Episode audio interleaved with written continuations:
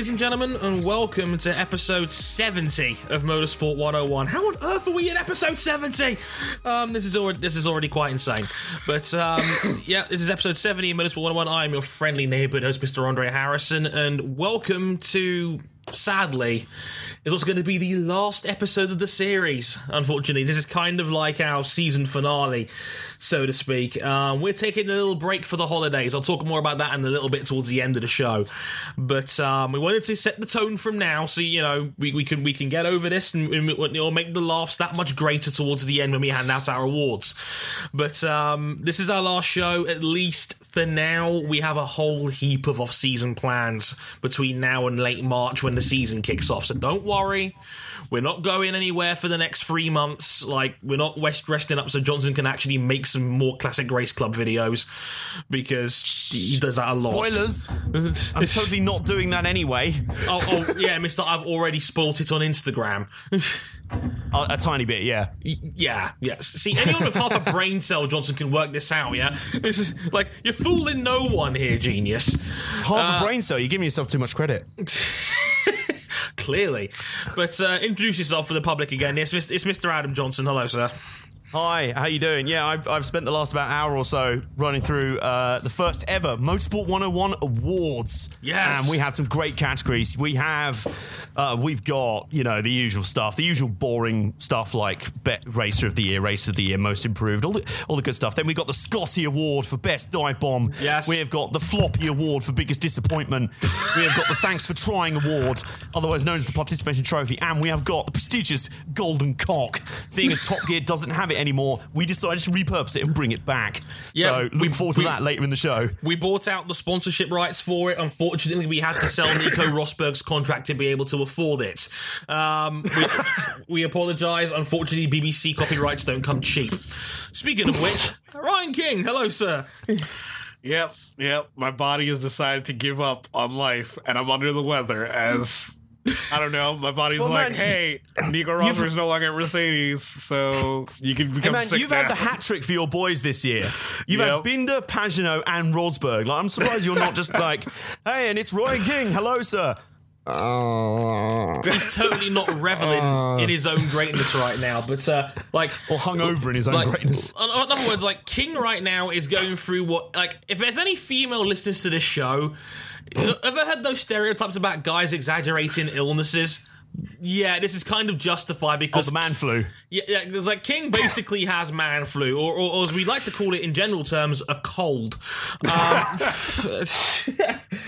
and yet here he is, still soldiering on among us. Um, he's a very brave man, and I'm sure we, we will soldier maybe on. He should get next... a thanks for trying award. Yeah, maybe he should. We'll, we'll, we'll throw that into the nomination list at the end of the show.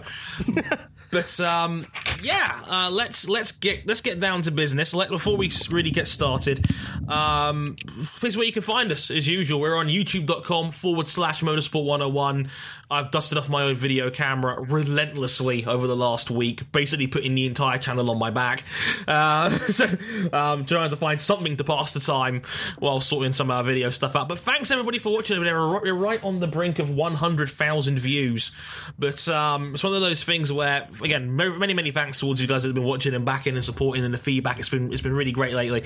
Um, we're on Facebook at facebook.com as my phone goes on the background. That's not great. Uh, very professional as always. Silent, but um, uh, yeah, we're on facebook.com forward slash motorsport 101. You can check us out there. We're on Twitter at motorsport underscore 101. The non underscore option is still unavailable. Damn it. Um, also, our personal Twitters are at Harrison101HD, at AJ underscore Bomber Sports, and at Ryan Eric King. That's with two Ks. And if you really, really like us, um, you can back us on Patreon. There's some cool gigs on there, some little extra benefits and extra perks.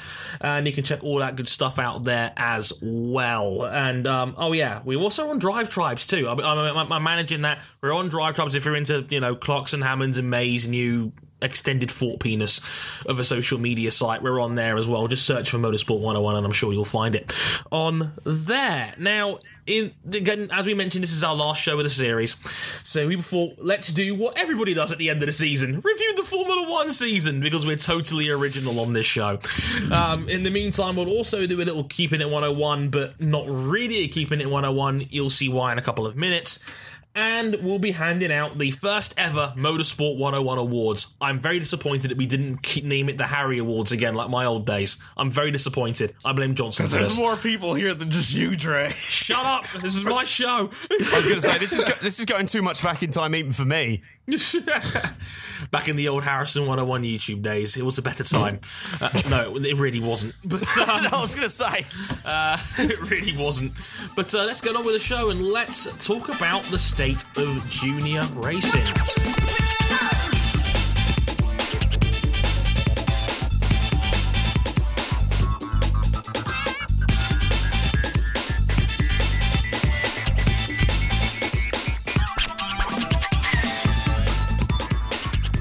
This is the thing, like we're not really doing a keeping it 101 this week. Honestly, I don't want to talk about last week's episode of the Grand Tour one because I was the only one of the three who saw it, which kind of helps. In this case, doesn't help. And the second problem is because it was an awful episode, at least in my opinion. I talked about it on Twitch, so I streamed last Thursday. If you really want to see what I thought of episode four of the Grand Tour and my thoughts of the show in general, um, go on my Twitch page, twitch.tv forward slash Harrison101. I think it's in the first 20, 30 minutes of that stream.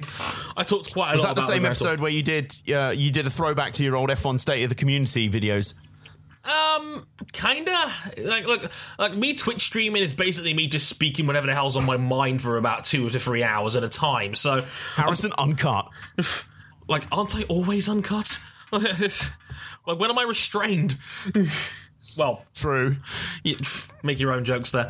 But uh, I mean, this is an interesting topic that's kind of come up lately, and it's something that I felt like we wanted to talk about. And shout out to loyal backup RJ O'Connell for bringing this up on Slack. And uh, we've had a couple of stories drop regarding the junior scene in single seater racing right now that has prompted this conversation. basically because I mean, the two biggest ones I've seen uh, regarding this is one, Raffaele Marciello, who was fourth in GP2 this past season, has admitted he's given up on trying to get into Formula One.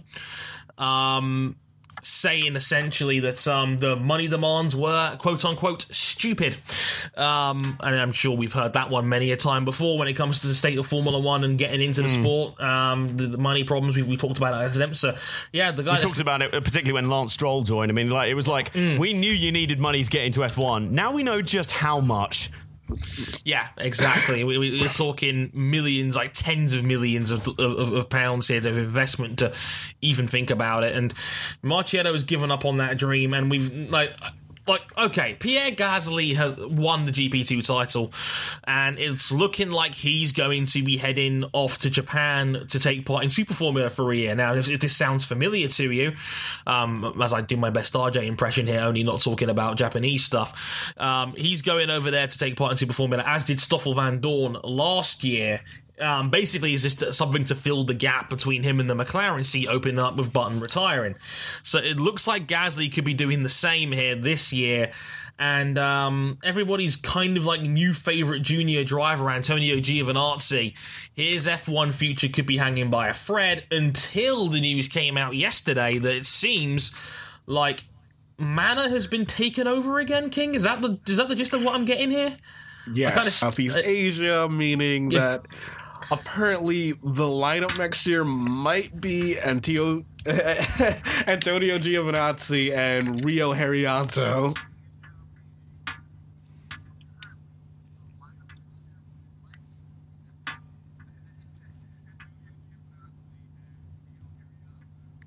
What do you mean Haryanto's back? I thought he ran out of money. The return of Haryanto because we needed someone to take on the Maldonado role of rich boy to get kicked out of. Oh yeah, I mean, wh- why do you think Marcus Ericsson is still here? Um, I thought that was just for Katie McConaughey's benefit, to be honest with you. don't go there. She almost killed me after episode twenty-seven.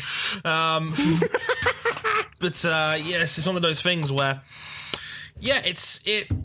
It's like the, the state of junior racing has prompted a lot of conversation recently because it's just the the landscape is seemingly so bleak. I mean, it it's it's a it's a very debatable point here, but I think there's a valid argument you could make that it's not a good look for GP2 that its last two champions have had to take another sidestep into super formula over in Japan rather than going straight into Formula One, which is what should be the point of GP2 as a series itself. And of course, their infamous champions rule, where if you win the title, you are not allowed to participate the following season. And I mean, now, can I just ask you? I just wanted to clarify this point with you. You know this better than I do. Is there a similar rule in MotoGP, or is it based on age over there? No, in MotoGP it's based on age. So see, that makes a lot more sense to me. Yeah, like, I think it's what is it 25, 26 for Moto three. In Moto three, the age limit is is that you are not allowed to take part in Moto 3 once you turn 29. Um, okay. So if you're 28, you are allowed to take if you're if you're if the season starts before your 28th 29th birthday, you're allowed to participate. If you're right, okay. if the season starts after you've turned 29, you're not allowed to take part. Not um, in, no. There's okay. an age limit in Moto 3. There is an age limit in Moto 2, but it doesn't really apply because it's 50. Um, so hence why we, why we had the famous Jeremy McWilliams come back last year at Silverstone in a custom made Moto 2 bike because he was actually literally age 50, which was quite a nice touch. Um, but um, yeah, Moto 2 and Moto 3 have age limits for what it's worth. I mean, no one's competitively going to be riding at age 50 anyway, but in Moto 3, their junior class, to try and encourage um, young people not to just make a full time career in Moto three. Exactly, they're they're going to try and move them on. But it happened. It happened to Alexis Masbou last year and Efren Vazquez, who were both twenty eight and twenty nine respectively, and who had to basically leave the class on either basically move up or or find another place to go essentially. Um, until further notice. Or so I mean, Vazquez was briefly in Moto two this past season, but was cut after about four or five rounds because he wasn't good enough. Um, so it happens. I mean, in Moto in Moto three and two they go by age. In this case, it's it's more like a champions rule. And to be fair, most guys aren't in GP two for much past four seasons anyway. Like mm. if, if, a guy goes past four seasons in GP two, there's probably some sort of problem. Um, Johnny Cecotto, I'm looking at you. Um, but, but I mean like I wrote a piece about this called "A Fighting Chance Junior" today. Um, it's it's up on motorsport101.net, our website, and it it just pointed out like the last week or so, King. It's just not been a particularly nice time for junior single seating. Me when not only is like the stories regarding some of its brightest talents more on the negative side of things, but also their own champion's not going to get an F1 seat and is going to go off to Japan next year. yeah the champion's going to Japan again. Uh, right now, it seems like at most GP2 is only going to have a single graduate to the top to the top class, maybe. and it's like. Yeah, maybe. Yeah, we might get. G- I mean, that's far from confirmed right now. But they're saying, and I think off the top of my head, like if there's no graduates, this would be the first time in the 12 years of GP2 that they hadn't had a single graduate to Formula One. That that would be ridiculous. My God, and it's amazing because I remember we knew we watched this race together, King. We talked about GP2 in Germany, and at the time. There was six men in contention for the championship after the end of that sprint race, where it was Gasly was in the championship hunt, as was Sergey Sirotkin, Antonio Giovinazzi, Oliver Rowland, who had just won the Formula Renault 3.5 title, Raffaele Marciello, who's been in and around the F1 paddock for some time anyway, with Sauber and whatnot, and even Norman Nato still had an outside chance as well at that point in time. This was one of the most stacked GP2 seasons I can remember, if not the most stacked, without question. It comes to just it comes just to sheer raw talent. And we have to kind of admit here the game may be rigged a little bit here against these dudes if we have four, five, maybe even six potentially great F1 drivers on the junior scenes and no one's getting in. I mean, King, the argument I made in my post was that it seems that we're going about approaching young drivers differently in F1. It seems like it's more a case of get a guy so that nobody else can have him more than let's hire this guy because he's really good. Because there's less rookies debuting than ever before, at least from my perspective. Can I just jump? Yeah. Can I just jump in before you make your point, King? The way you've just phrased it there, Dre, it kind of reminds me a lot of discussions we've had in the past few years in the Premier League with regards to young English uh, international players. Absolutely. Uh, you know, they're talking about a lot of these players go to the big clubs and kick their heels on the bench for half a season. Then we wonder why these guys don't get opportunities. It's because hey, you know, it's hard to hard to turn down a seat at the top table if it gets there. But you know, it, it's like, would you rather be a small fish in a big pond or a vice versa? But Yeah. you can't physically stay in the small pond that long. So Yeah. what do you do? You're just left in limbo. There's a big sort of yawning chasm between F1 and GP2, which is supposed to be the main feeder series, and yet it's worrying that is it Euro F3 now that's produced most of the graduates like Verstappen, Stroll, Esteban um, Ocon. Yeah, exactly. and that's, go on. That's the thing. Uh, usually, with most like driver academies, they sign guys when they're about 16, so they're not in GP2 yet. So by the time you know drivers get to GP2, they're either in an academy or like not even being sought out to be in an academy. Hmm. And you made a great point in your post as well, Dre, in that Max Verstappen could now be uh, causing unfair expectations for young drivers coming up in F1 now. This guy's hmm. a game changer almost so much that people are expecting new young drivers to be the great Max Verstappen. Are we going to get into a serious scenario when drivers are going to be considered past it for F1 if they've not made it age 20? That could be a problem. I mean, Jolyon You know what I Palmer, mean? yeah, Palmer made his debut at 24, and that actually Ancient. now, yeah, that In like, comparison. By, yeah, by F1 terms, that's actually kind of old now. And like we talked about, there's like a MotoGP on Bike Live. We talked about this where Johann Zarco is going to be making his MotoGP debut next year at age 26, and like that's actually pretty darn old for a MotoGP rider to be debuting these days because we've been so spoilt in recent times with Marquez debuting at 20, Maverick Vinales debuting at 20, Rins is going to make his debut next year for Suzuki at 21. That like it's becoming the new trend where the top tier alien level prospects are getting into MotoGP at 20, 21, 22. And the point I made in the post was was quote unquote, it's only going to get worse with Max Verstappen becoming F1's new poster boy. That is now the standard that other factories are going to impossibly chase. Amazing drivers able to captivate and build brands and a potential 15 plus year career because he debuted so young. How many guys have, have fit that mold in the last 30 years? Schumacher, Vettel, Hamilton, Nando, maybe Jensen Button for longevity's sake. The demand required is unrealistically high, and that's the point I made in the post. Um, in in the sense of it, it seems that mm, Verstappen has called forth like Verstappen is such a landmark moment for Formula One because one he debuted in a car when he was 16 to begin with, and that will probably now never happen again because of the new super license regulations where you have to be 18 to debut now. So Verstappen's record of youngest driver to make a debut will now probably never be broken. Um, on top of that, Verstappen is also really fucking good. On top of that, and he's still only 19 years old. Like he could be a Red Bull brand ambassador for the next 15 years. How many drivers can we really say that about in this era? And like guys like Jolyon Palmer, who was very good in GP2 for some time, and Stoffel, even Stoffel Vandoorne, who everybody seems to love and appreciate as a driver, he's 25 next year. Like Stoffel is actually making quite a late debut for a guy of his age. 25 is now becoming pretty late for an F1 debut now, mostly because he had to spend four years trying to get his McLaren seat in. Didn't Jaime Alguersuari retire this year or last year, age 25? He retired last year from motorsport in general at 24. So he'd been chewed up and spat out by the F1 feeder system and retired from motorsport younger than Vandoorne is actually going to get his debut. Exactly. Like Jolyon Palmer debuted at 24, and that was considered old. Verstappen debuted at 19. Stroll's going to debut at uh, what 18 next year, King? I think. He's 18 or 19. Yeah, Stroll's Stroll's 18. 18. So, like, the trend is getting younger and younger, and we're going to put more and more pressure on these young guys. All of a sudden, some really solid drivers that did their dues in GP2, like Jolyon Palmer, like Felipe Nasr, like Stoffel Vandoorne to an extent as well, who won the title in his second attempt. Like, they're going to be has-beens. They're going to be looking for the guys a, like like Lance Stroll that have money and um, have money and are really really young because you can maximize your longevity.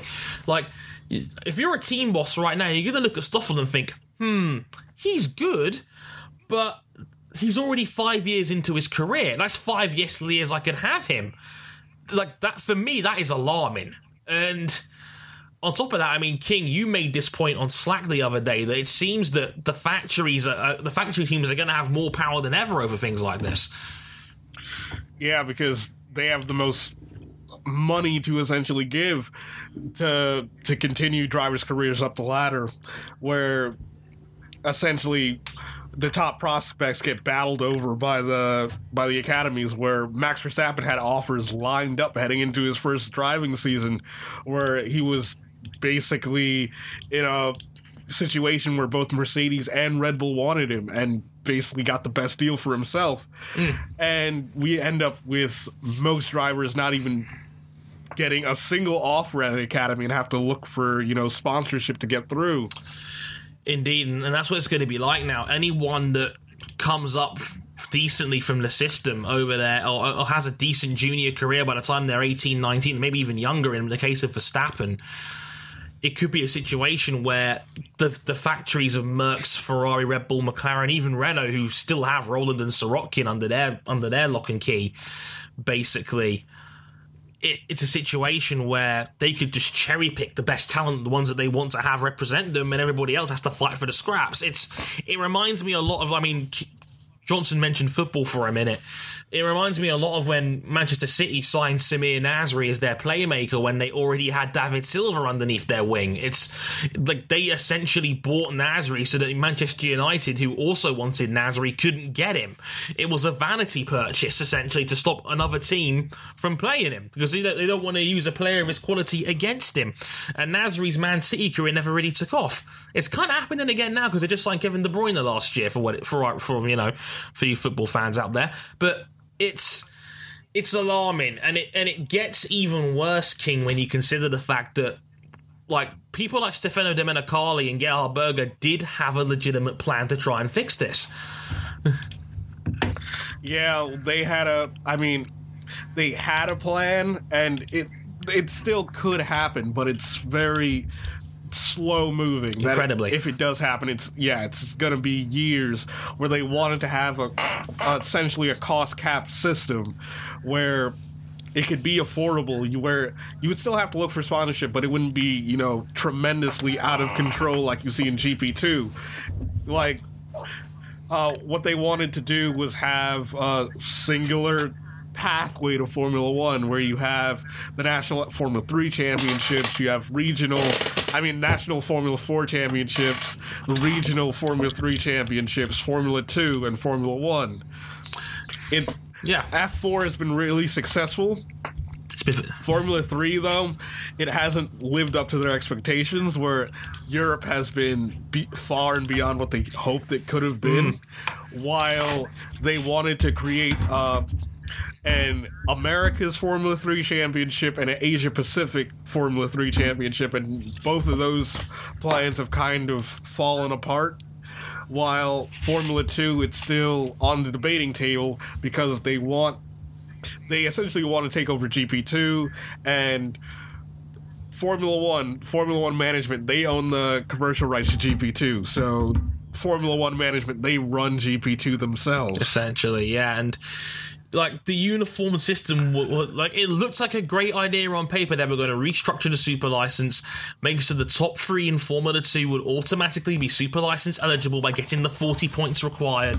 And there would be a ladder system through formula 4 3 2 and then f1 and because it would be harder to get a super license this way teams would almost have to be forced to pick more based on talent as opposed to marketing money.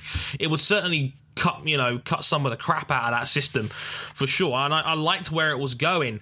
The problem was is that it's it, it's still such a slow moving cog in this case where you know they're going to have regional series that haven't really taken off and formula 4 has been great but formula 3 has got a bad taste in the mouth due to some of its more viral incidents and crashes and whatnot but hey it's had three graduates come out of it so good for them um, and now GP2 is almost seemingly getting bypassed and lost in the shuffle in all this, and that's not a good look for it for for the FOM as well, because their main feeder series right now is being overlooked for other series where the three most relevant names.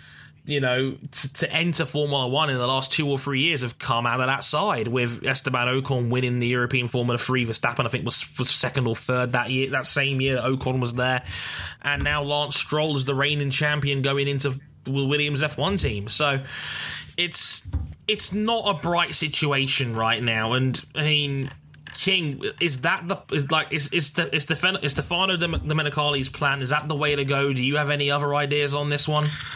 Uh, like I would say that is really the way to go because you have to somehow curb the ability of teams to just you know shoot people up straight from the bottom with like there are rumors that uh that Mercedes are trying to sign Mick Schumacher to a junior contract, and he's still in Formula Four.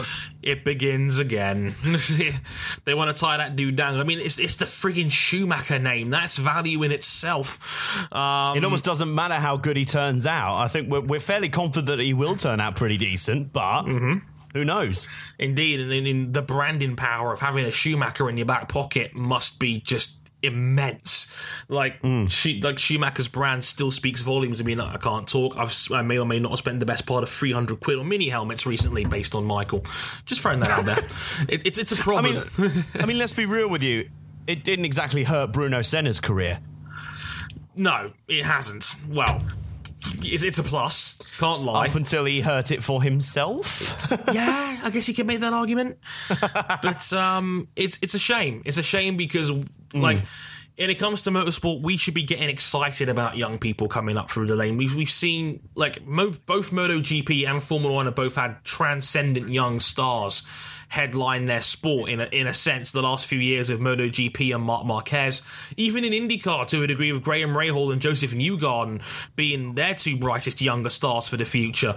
And now Formula One with Max Verstappen and and who knows, Lance Stroll could be great. Carlos Sainz is a t- was, was arguably a top five driver of the year candidate this year, and he's still only 21 himself. So it's Formula One, we care about young people and we want to see young people do well. I mean, with this whole Rosberg seat drama, the amount of people that have suggested every young driver under the sun to potentially Guys in the Mercedes Academy out in DTM. Yes, like you know, like you na- you name it, Ocon for young people. Like the the whole pushing of oh, we should have taken Kvyat over Jean-Eric Vergne, for example. That was a narrative that came up drew towards the end of 2014 as a season, and you know, Kvyat got the nod. We were skeptical about it.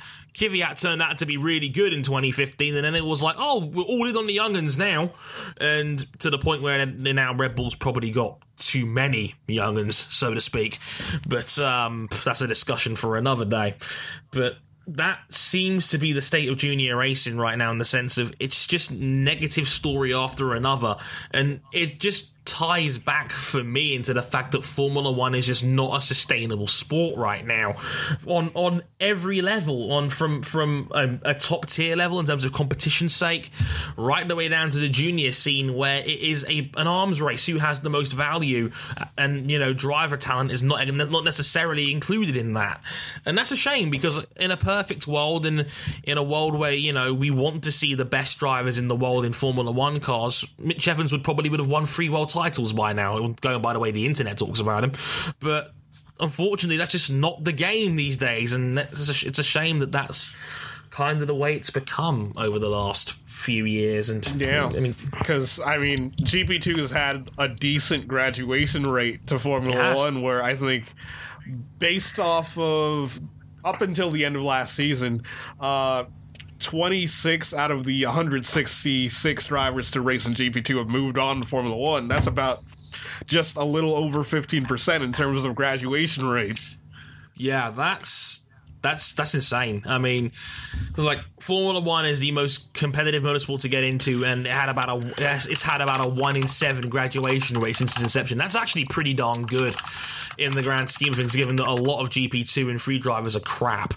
Um, let's be real here, and a lot of them are never going to make it into F one. Kind of masses. I'm looking at you, um, but Hey, hey. I mean, Carmen Jorda can't knock a hustle. I'm leaving now. Please do. Shut the door on the way out. You, you utter this. You utter disgrace. Um, and on that note, leaving on a note of Carmen Jorda, that just about says it all, really, doesn't it? Like, like I don't want to live in the world where this exists.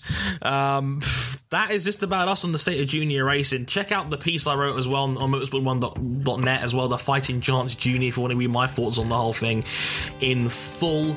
And uh, yeah, let's review the Formula One season, shall we?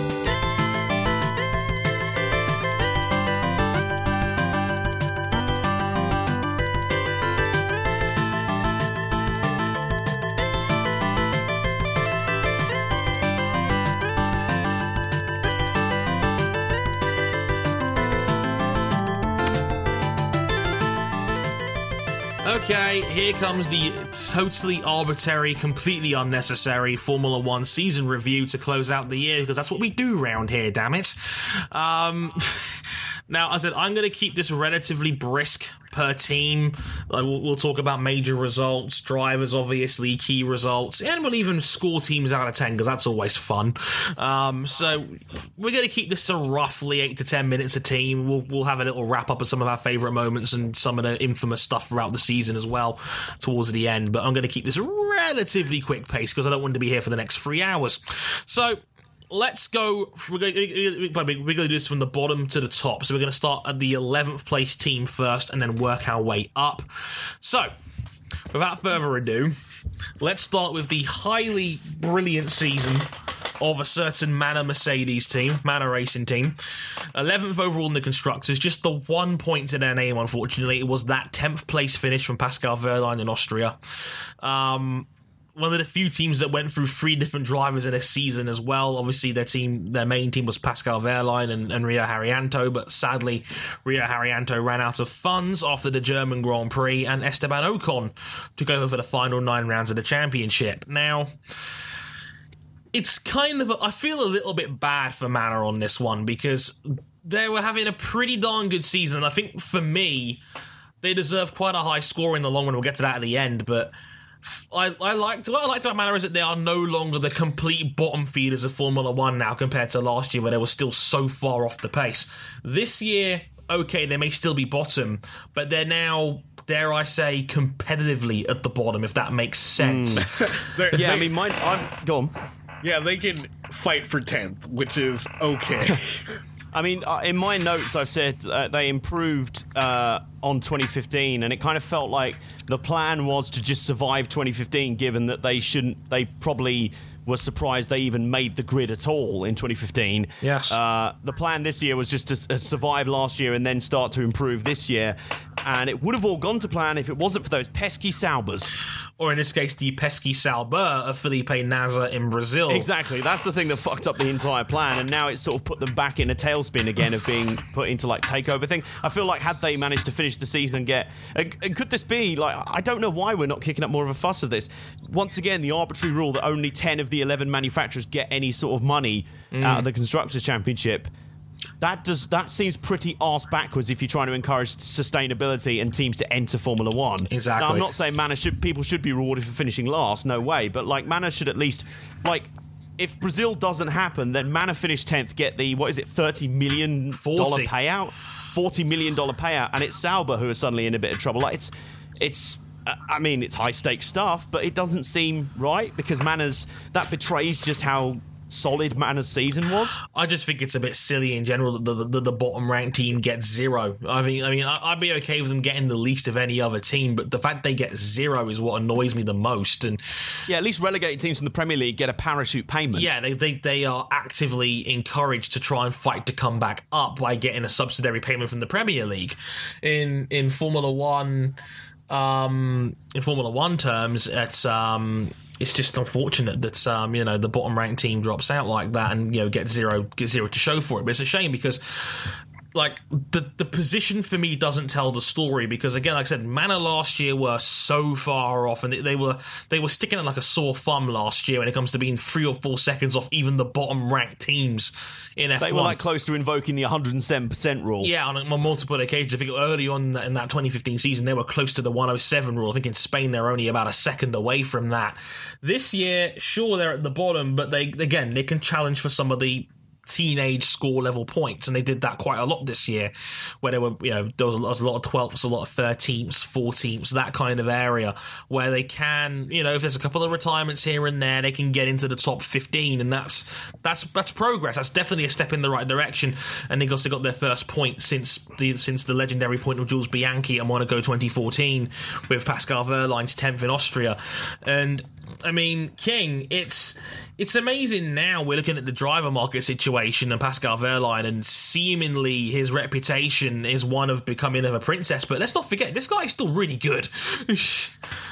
yeah, he's pretty good. Yeah, He's alright. Yeah, he, he's certainly above average for a guy of his age, and he he definitely deserves to be higher up the grid than sitting in the last place team. It's true, hmm. and I know he's got a bad rap for being a bit of a prima donna in, in, in terms of Formula One um, at, at, at the moment at the, at the pro, at the current state of time right now. But he's still a pretty solid driver for what he is, and it seems he's been given the cold shoulder at Mercedes over Esteban Ocon in terms of the brighter prospects. Given that Ocon is going to be in the Force India seat next year, probably in brackets, and with Wehrlein not also probably. But it's we also got we got to talk about Rio Haryanto for a minute here as well, haven't we? and um, Have we? yeah, we do a little bit. I mean, I feel a little I feel a little bit bad for Haryanto because he did have his moments. He he was a pretty strong qualifier out there as well. He was pretty solid on He did hold his own against Wehrlein sometimes in he qualifying. be did, he did, and I, I think that some of the tracks where he had his where his GP two experience came into play. I think was the, the tracks that he was stronger on.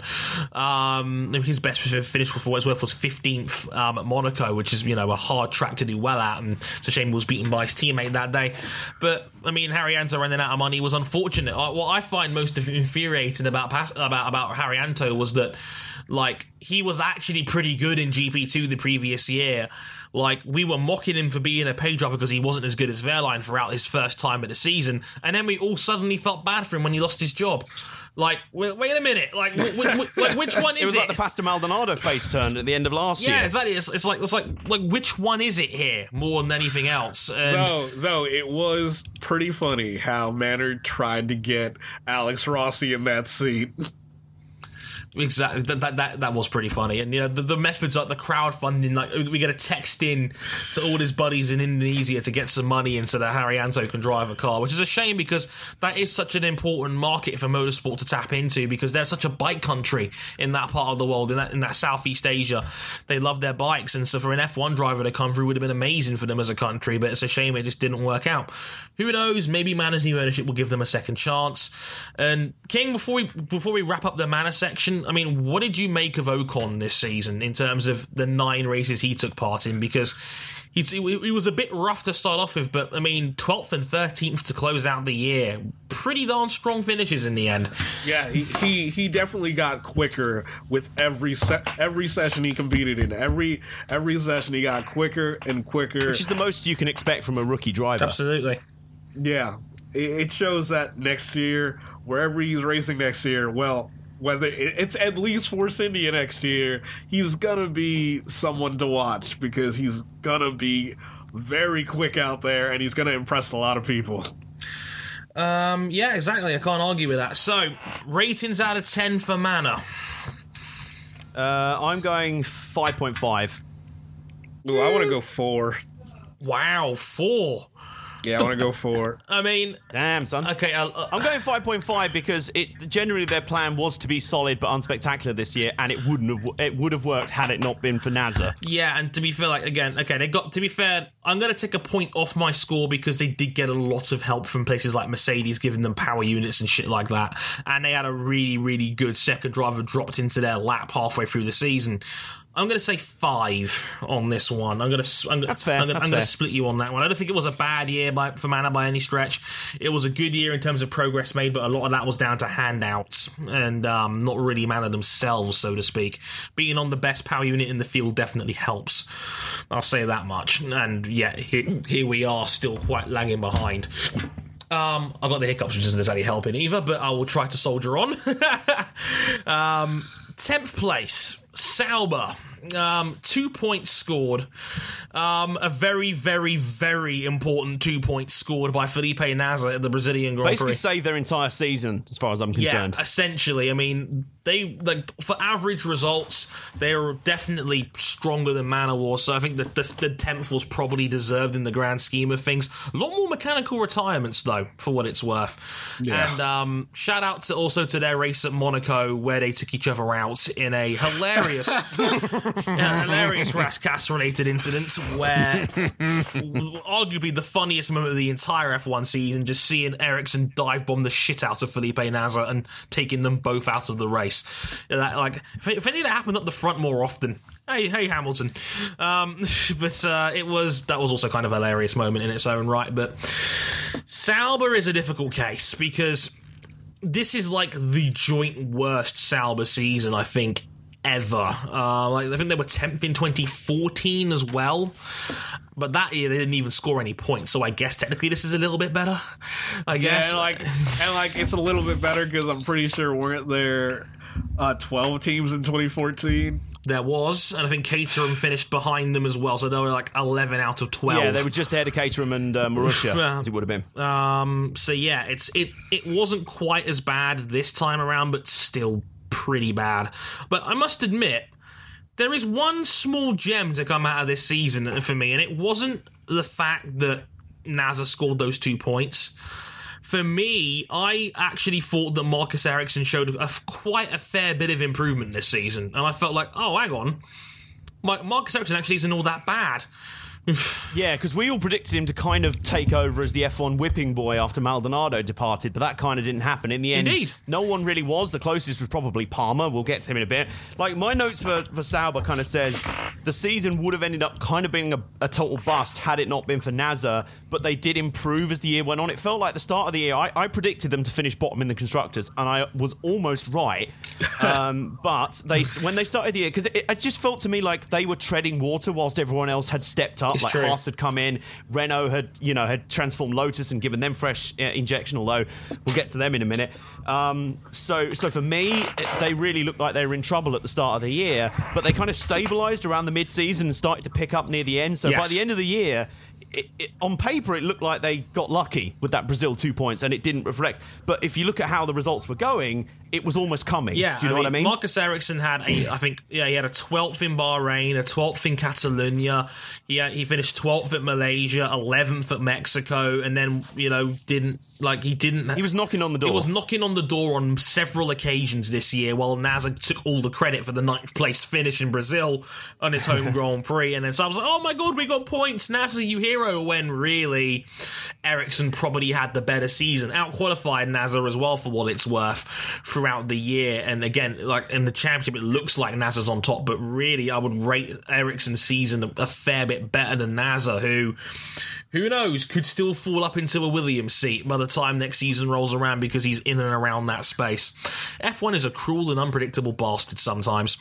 But, um, I mean, King, it's it just seemed like there's not much to really talk about with Sauber because it just seems like it's just such a just like a beacon of misery. This team right now, like there's like, like there's hardly to me, Go. it's it's kind of weird how because for, for most of the year it was like that, but now those two points seem to transfer it. They suddenly seem to be in a much better position. They've got more of a confirmed driver lineup for next year than Manor, seemingly. they have Ericsson knocked now- down. Yeah. Yeah, and, and they've got Wehrlein supposedly on the edge of it, but the, as we know, the whole Mercedes situation has blown that completely out, out. You know, just no one knows who's going where now.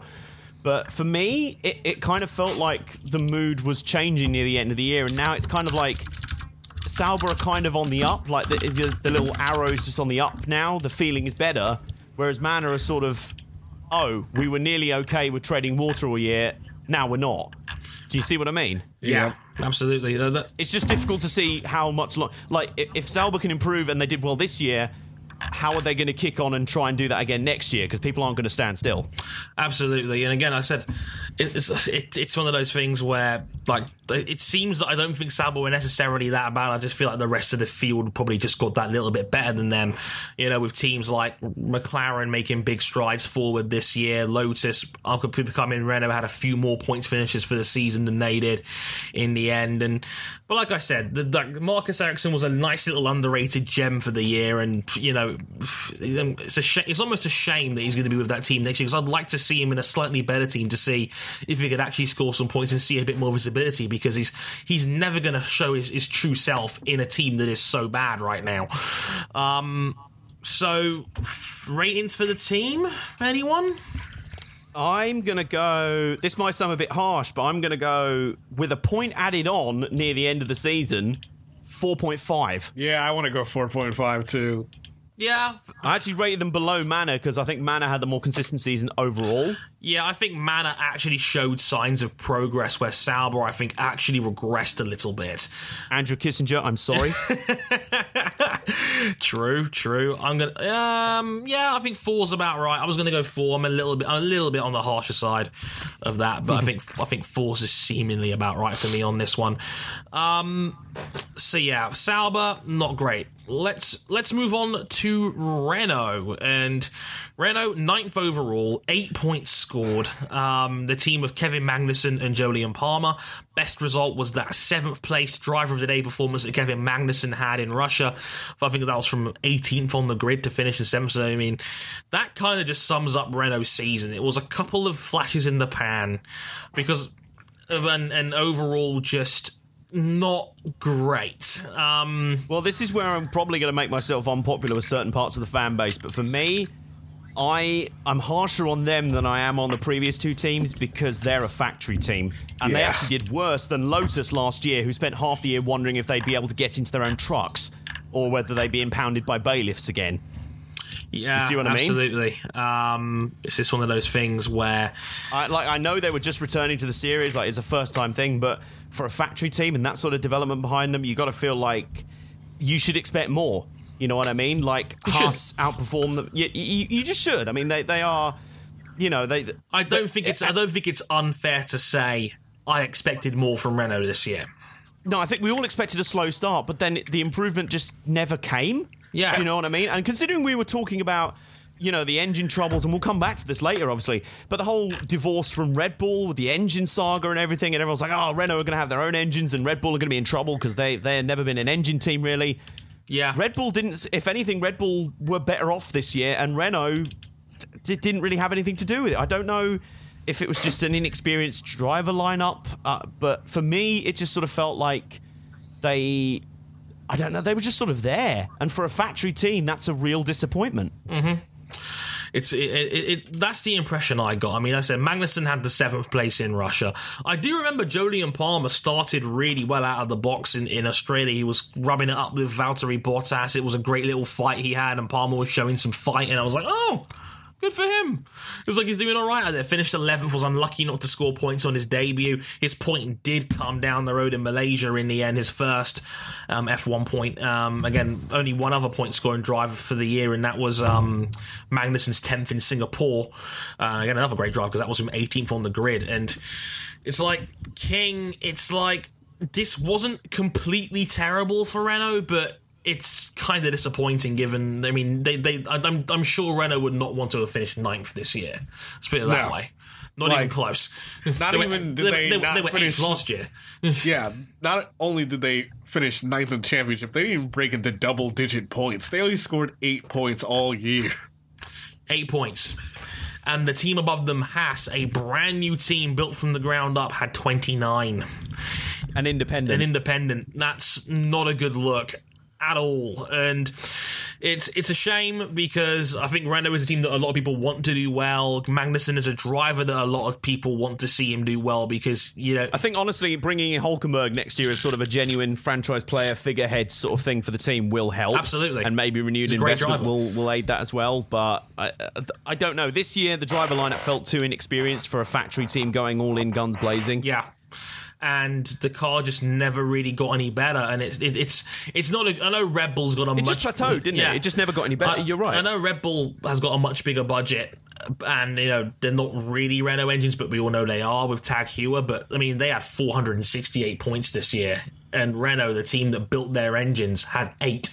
It's it's. I know for various reasons, it's not the same thing. It's not a totally fair comparison, but. It, it, it only highlights to emphasize just how bad Renault's season was in the grand scheme of things. Like I say, for a factory team, you should expect far more. Ex- Exactly. I think, I think it's not unfair to suggest that Renault should have done better. Um, so yeah, overall team score for them. Honestly, I'm around a three or a four. I'm thinking. Yeah. th- I'm thinking three. I think they might be the worst Yeah, team in the three. field pound for pound.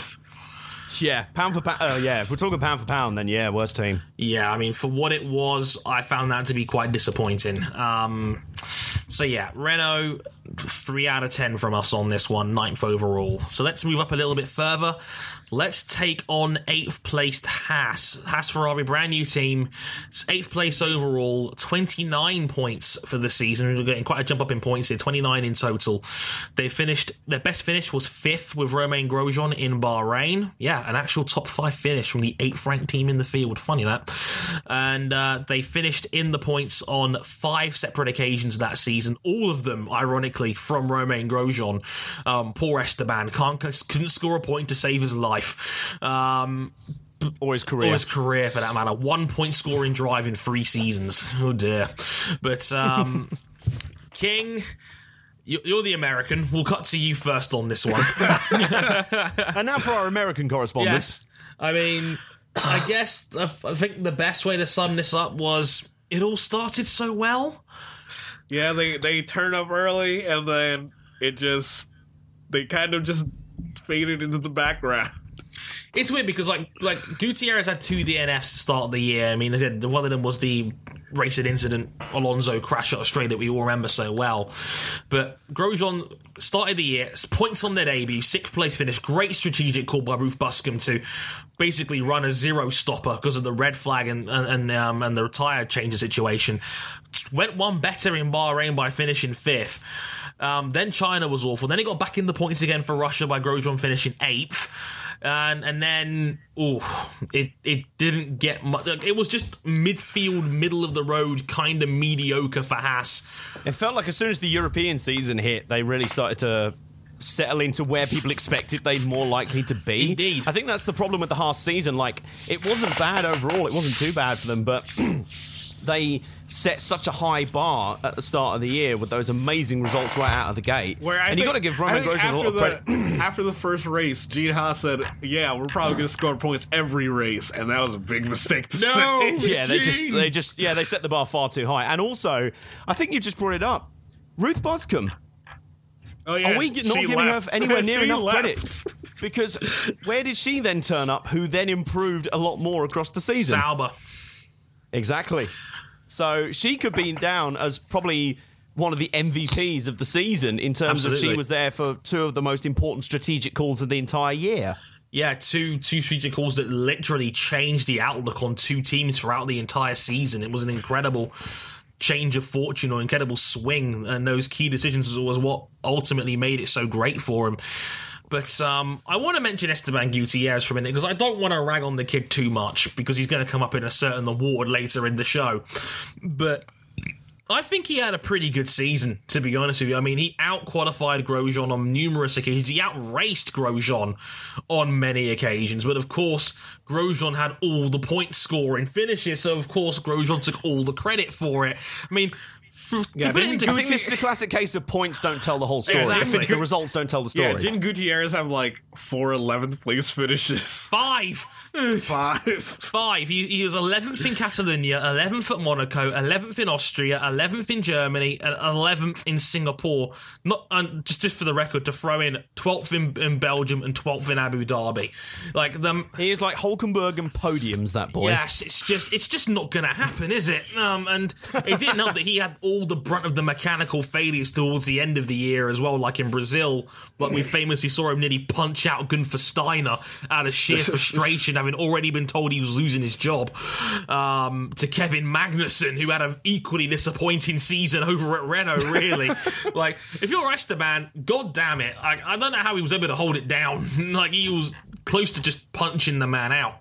But um, yeah, just an awful, awful, um, unlucky kind of season for Esteban. A season where I think he actually was pretty good, but was just bitterly Yeah, Lewis. Hamilton, you want to talk about, oh, I'm unlucky, uh, the deserving, the moral champion, the blah. Esteban Gutierrez is just chilling over here, like, no, mate, d- d- don't even No, step no, to me with he's that. too busy tweeting him, telling him to remind his level of disrespect, as we found out in Hungary.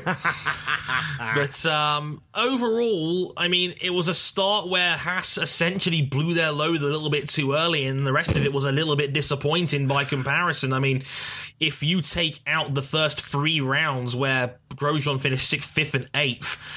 They would have scored less points for the year than Renault did. And Yeah, the highlight of their season would have been Grosjean, you know, not making the start in Brazil.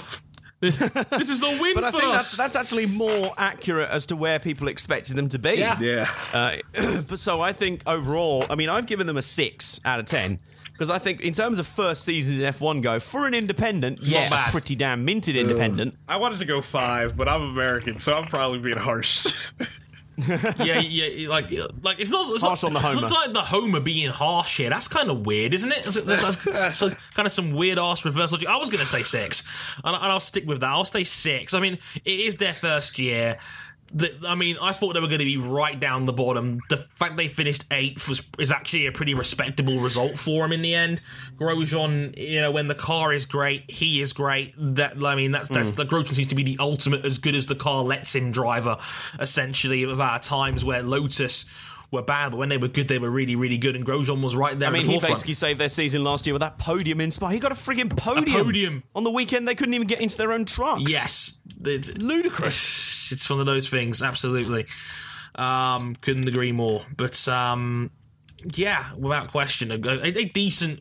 Decent to good season for Haas overall. I think they did, they did a very solid job indeed with what they were given, and I'm going to be most curious to see how they build on that for next year. I'd say as a canvas to be painted on. Um, I think there could be one to keep an eye on for next year. Toro Rosso. Now, man, was this an interesting season. Um, seventh place overall, 63 points overall. Um, they also had three drivers for the year. They started out with um, Carlos Sainz and Max Verstappen, but as we quickly found out, Verstappen was swapped with Kvyat, and Kvyat, I, mean, I think it's fair to say Toro Rosso got the raw end of that deal, um, getting dinner with Kvyat back, and, and um, Carl. Not just Daniel Kvyat, a trashed Daniel Kvyat, because Em- basically he was hung out to dry in front of the world. As my microphone drops off my stand there, that's not a good look. Your microphone just summed up Daniel Kvyat's season. Pretty much, it was like it was doing its best to Kvyat impression by just jumping off the side of my ledge. It was a metaphor for a Um, season. yeah, clearly, clearly my microphone was onto something there. Um, but it's it's hard to describe Toro season because you mean Toro Rosso had a problem from the start, and that the problem was was that they had a Ferrari power unit that they couldn't upgrade because it was last year's Ferrari power units. Um, so they were effectively dangling by a noose from the start, where it was only going to get worse as the year went on, and it it, I was going to say it kind of showed, but it's impossible to, t- to talk about Toro Rosso and not talk about just how friggin' awesome Carlos Sainz was this Yeah, season. because Carlos Sainz made it work. Carlos Sainz Well, I was was going to. Um, what my notes, my notes for for Toro Rosso basically says they ended up being the definition of average. Uh, but they were doing what they were there to do ultimately, which was keep the Red Bull reserves under their umbrella. That's exactly what they did with Kvyat. They were a place to keep him in the Red Bull umbrella, but they didn't want him in the main team anymore because Max. Um, but like for it would have gone to plan as well, except that Sainz clearly had ideas above his station. That kid was sensational, or he was one of those guys where it's like, again, the results probably do and don't tell the full story because. If you, I mean, I remember the story of uh, back in at the Spanish Grand Prix. Of course, there was only one Red Bull driver that everyone was talking about. Mm-hmm. But didn't Sainz finish sixth that day or Yep. fifth? He did Six. indeed. He finished sixth. It was his joint best mm. result of the year. Sixth place in Catalonia home race, and Yeah, and and it, it feels to me like Sainz is almost like Red Bull's version of Nico Rosberg. Now, stick with me on this one, in that he has always been in the shadow of more notable and famous project drivers, mm-hmm. if you will. He was obviously in the shadow of Max Verstappen last year. They were the two famous uh, young rookies, and then obviously the story was around Daniil Kvyat. But all the, the whole time, Sainz has just got on with it and been quietly very good. Like he was. All of Verstappen's equal last year, I think I, I completely agree. Um, and he, he was, you know, he's he's not the sexy pick in terms of. We know Verstappen's such an explosive character all around anyway, but Sainz is just there. He could be a superb franchise player on the level of like a, a Grosjean or a, a Hulkenberg or a Perez, but better.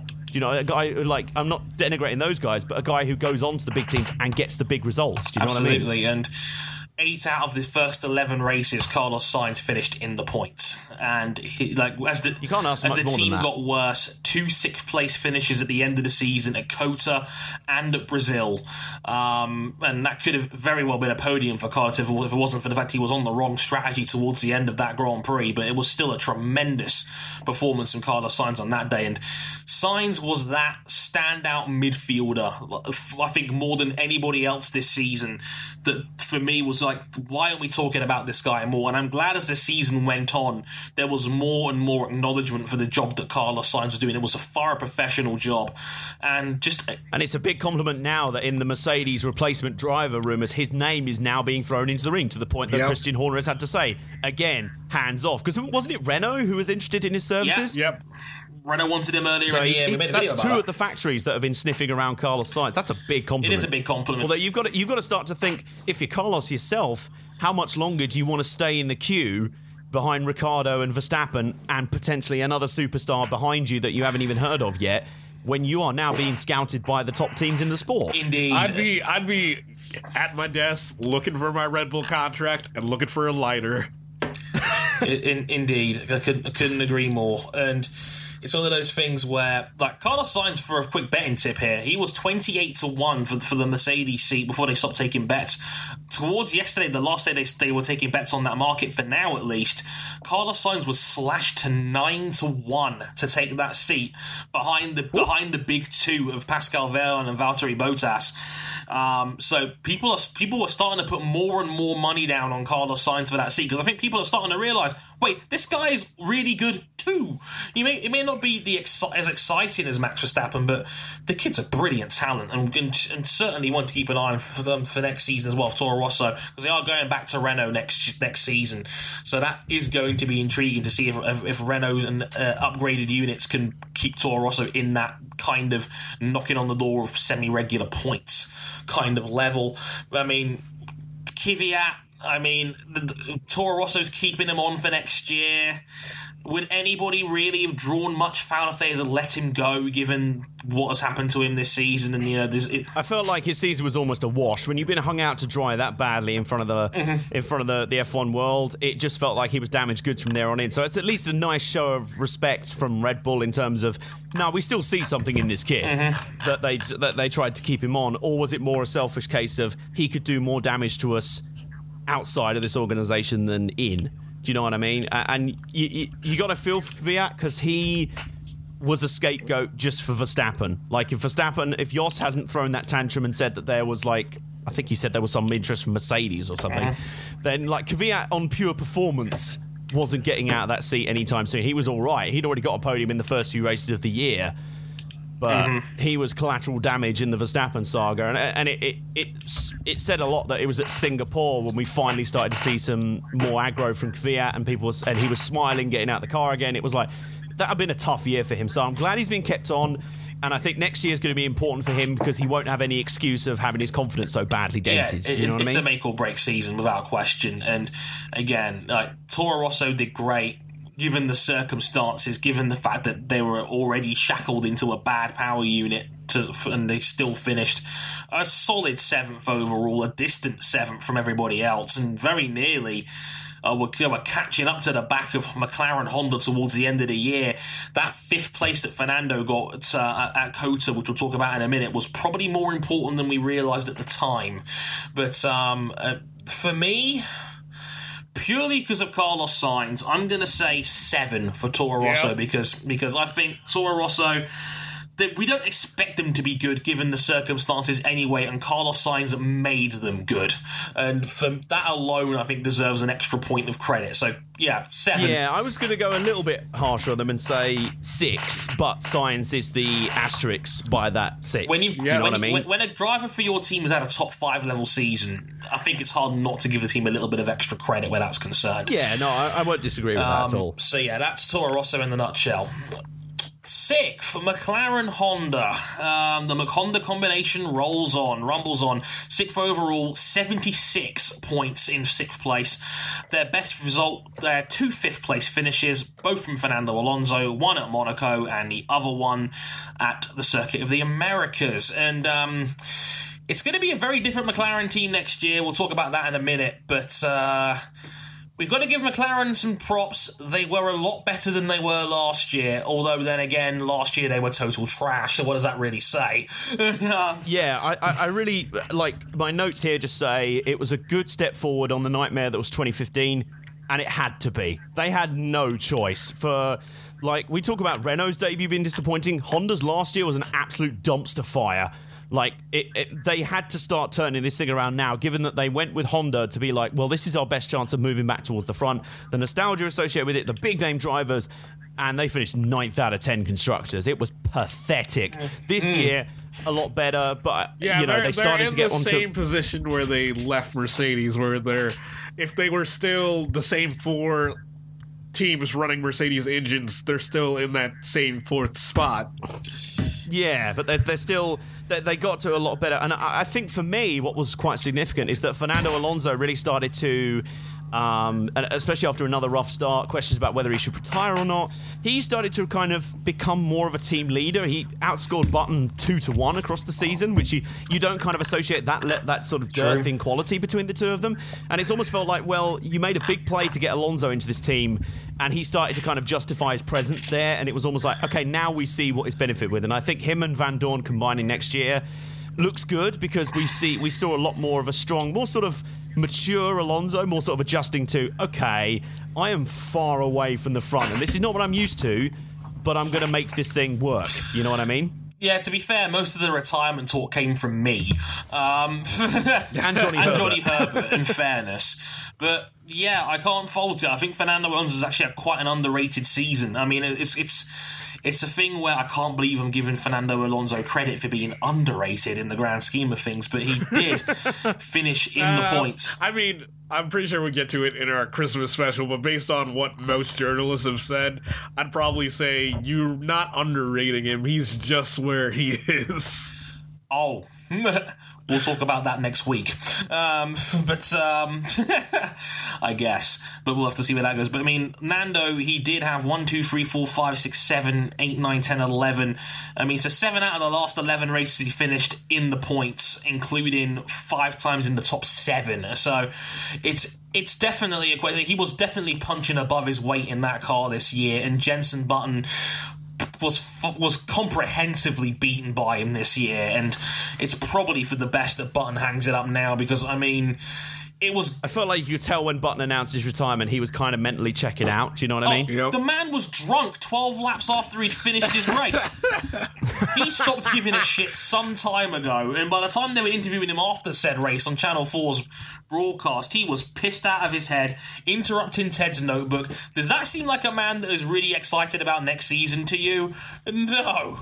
Like, Button, I think mentally was already thinking about the next chapter for him. I mean, he's going to keep racing, and he's such a legendary figure of Formula One, one of the real genuine great guys of Formula One over the last 15, 20 years. Such a brilliant personality and one of the most just easy to like drivers I think I've ever seen in F1. Like, it's like reminds me a lot of Rubens Barrichello, just guys that are just thoroughly likable, good people, and that in this sport is actually quite hard to come by, and and, and it's a shame Yeah. because.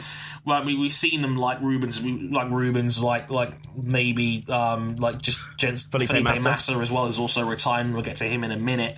Um, but J- Jenson's one of the real good guys. It's a shame because it, it kind of papered over the cracks of what was quite a poor season by his standards. I mean, he had the sixth place in Austria, but that was about it for Jenson Button highlights for most of the season, really.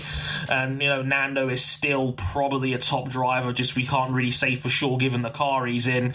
And they got Stoffel Vandoorne, who did drive that one race for him in Bahrain and did score the team's first point of the year. So, I mean, that's probably a bright spot to go on for the future with Stoffel. I'm going to be very curious to see how he stacks up compared to, um, well, I mean, there's, not, there's probably not a much tougher test in the paddock than going up against Fernando Alonso in a McLaren. Um, so that's quite the yardstick for the young boy right there. So we're going to see how that goes. Rating for the team? Six? I want to go seven. Like, I want to go seven. I, I okay, I'm, I'm going seven point five. I was thinking six. I, I think I expected them to be better this year with Honda, so I don't think it was that much surpassed my own expectations for them this year. So I'm going to be a little bit on the hmm. harsher end on this one and say six. Yeah, I would say they've met my expectations of where they were going to be. Maybe a, they were a little bit I think better. people didn't. I think people were sort of like, well, they have to be better, but will they? Do you know what I Yeah. mean? So the fact that they were in the end, they were pretty. You know, the, you mentioned it yourself, Dre. The fact that by the end of the year, you were calling people out for being surprised that they were getting it through into Q3. Right, exactly. Like that's they've got back to a fairly a, an all right level now, which they had to. You know, they had to show that level of improvement. But the fact that they actually did it for me, I said, well, you know, I, I, I say seven point five on that one. Okay, fair enough. Fair enough. I'm- Maybe, maybe, maybe I'm being a little bit harsh on that one, but I just find it annoying that people, I think, want McLaren to be better than what they actually are sometimes. But it's it's, it's understandable. It's understandable. Into the top five, and in fifth place, down. I think down two spots from last year, or one spot. One spot. from Two last, spots, yeah. What, were they- were they third last year? Yep. Okay, yeah, so they're down two spots from last year. Um, yeah, Williams. Um, oh dear. Um, we'll get to them in a minute, but uh, yeah, they were fifth overall, 138 points scored. There's, there's obviously there's a sizable gap between sixth and the top five now, but yeah, 138 points scored. Their best finish, third. They they're one podium for the year. Canada with Valtteri Bottas on the podium on that that occasion. Felipe Massa did not finish a Grand Prix higher than fifth this year, and the post mortem is kind of bleak here. Where it, it just seems to me that the the overall impression I get from this season with Williams is that they, I think they just ran out of cash. I think more than anything else, I think they had the money. And I think they were they were starting to just fade away in that arms race in, in that dogfight against them, Mercs, hmm. Red Bull, and Ferrari. I think that's the impression that I got from the year. I think honestly they've they've not so much run out of cash as run out of steam. In that they started the hybrid era so strongly, being there with the the, the OP Mercedes engine, but they were the best um, Mercedes sort of independent team. But like it was Mercedes, Williams, then Red Bull, then Ferrari for a distance. Last year they were still in it; they were still there or thereabouts. But this year, other teams have stepped up. You know, Ferrari have actually have still been better than Williams, which says a lot given the kicking we're probably going to give Ferrari in a little bit. Uh, Red Bull stepped right back up when people didn't expect them to, and of course, Force India took another big step forward. So they they are starting to. They're almost like. The, the guys who start 100 meter sprint strong and then they start blowing by about the 50, 50 to 60 meter mark and they're around there now you know they're almost like they started out they- they're just starting to fade now as others start to push forward again. But to me, I feel like the outcome may not be well, the, the outlook might not be as bleak as we think if this deal with Mercedes, uh, well, regardless if this deal with Mercedes goes through, because they've got Lance Stroll coming in, who I think is number one far better than people are giving him credit for. This guy is not Maldonado 2.0. Yeah, his dad's ridiculously minted. This guy is is, is pretty good. He's got he's there on a, a certain degree of merit, but he's bringing a lot of cash to the team. Yeah, which is say- if anything the team needs. I would honestly for a, say a revival. he's just as quick as he is wealthy.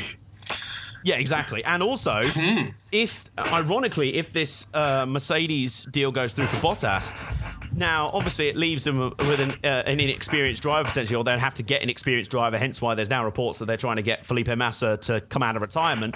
Um, but if the reports are true and that there's a they get a big cut, uh, they'd have their prices, the price tag for their Mercedes engines cut, and they'd get Paddy Lowe in the deal. That's more on the sort of engineering, technical, and funding side. So that would help them as a team and operation. Do you see what I Absolutely. mean? So they've got to be careful how they play their cards here. But I think either way, Lance Stroll is going to be a big, a fairly big boost for the team. Indeed. But they, they, uh, as for this year, hmm, just not where we expect such a team to be. Bottas turned the screw in his battle against Felipe Massa as well. 85-53 on points scored on that split. Um, and Bottas, I think, out qualifying, I think it was 15-4 for the year as well with Bottas. So again, Bottas was starting to establish himself in that team a little bit more over Felipe Massa, who again, we're saying goodbye to him as well. I mean, uh, he's a dependable, solid performer, but just hasn't got that same level of upside anymore that I think Valtteri has shown on many occasions here. I mean, the fourth in Russia, the fifth in Spain, the third at Canada. Like, do you look at the, the results and the upswing is definitely there with Bottas and Massa. With him, a lot of tens, a lot of nines, a lot of the odd seven here and now. I mean, Williams, given the state of their car, was pretty much right on the form book and only one podium for the year, less than Force India got for the season for what it's worth. It's just a Yeah, and mm. I, think the best way to describe Massa was that if Bottas and Perez as team leaders or best drivers for their team were fairly levelly matched. I think Perez got the better of their battle. Hulkenberg was a far better second driver than Massa. Absolutely. Yeah. Like it like I'll get this in a minute, but Hulkenberg was not comprehensively beaten by Sergio Perez this year and compared to No. compared to what happened at Williams. And you know, I look forward to seeing how Lance Stroll gets on with the team, but uh, this is a team that could benefit maybe from sacrificing Val for the sake of their operation costs because you know And if it means Paddy Lowe joining the operation, yeah, if it means Paddy Lowe coming back, if it means an engine discount, if it means, you know, having more engineering capabilities of Paddy Lowe under under your bracket and getting some cash back where that's concerned, it might it might be worth the sacrifice of Valtteri to make that happen. We'll have to wait and see. Ratings for Williams going forward. five. Yeah, five. So I think five's about So right. at, like exactly what we expected to happen. Like Yeah, it was right on the form, but I had a feeling Williams were going to were going to fall down the order a bit this year because they they they've always complained about the money situation and they've always been a, I think I, I think what uh, the surprise was we, we didn't necessarily uh, the the fact that they fell behind both Red Bull and Ferrari was not a surprise to anyone. I think the upturn of Force India was more of a surprise to them than we thought because we Yes. thought Force India weren't were going to struggle financially as well. There was a little bit of a question mark over Vijay Mallya and everything. So them taking a bigger upswing than we expected has knocked Williams down an extra spot and has made their season look a bit worse by comparison, which it ended up being. Exactly. See, I think five is I think five is about right. I mean, I I, I, I could have Yeah, yeah. called it that Williams are going to fall down. You know, they've always struggled with money, and you know, they've always that's always been the, the centric focus of their team in recent Well, times. for the last few decades Yeah, at least, exactly. yeah. I mean, the, the glory days of them being the dominant team of the early 90s are a long way now. Mm-hmm. Yeah, absolutely. Um, so, fourth place and their greatest ever result in the Constructors' Championship, Force India. Team boys. Team boys, fourth overall, 173 points scored, their highest ever for a constructors this season. I'm, oh god, I'm sure a lot of that is down to the 21 round calendar, but even so, by far and away their best season. Sergio Perez cracking the 100 point mark for the first time in his career, 101, good number from him, and Nico Hulkenberg with 72 points um, in, in two spots back further in the championship, but their best result two podium finishes for the year um, one in monaco and one the second in baku both from sergio perez sorry nico it's just never going to happen is it um, his best result ironically was matching his career high his fourth place in belgium just finishing behind lewis hamilton on that occasion um, but overall i mean uh, we'll let Johnson take this one first because obviously this is his team. But overall, what a tremendous result for Force India. I, I d- delighted to be honest with you. Like I say, I call them team boys because both of my boys from F1 are, are, are there. Well, until King came along and ruined everything. uh, or rather, King's team, the Renault team. But no, I- like, I mean, it, it, it's typical of Hulkenberg's career. We were like, oh, he's moving to Renault next year, factory team. It'll work out well for him. What's that? Mercedes got a seat open. They wanted Hulkenberg, but now he's tied down to Renault. Oh, Damn it. why? Again, Yep. that's just the story.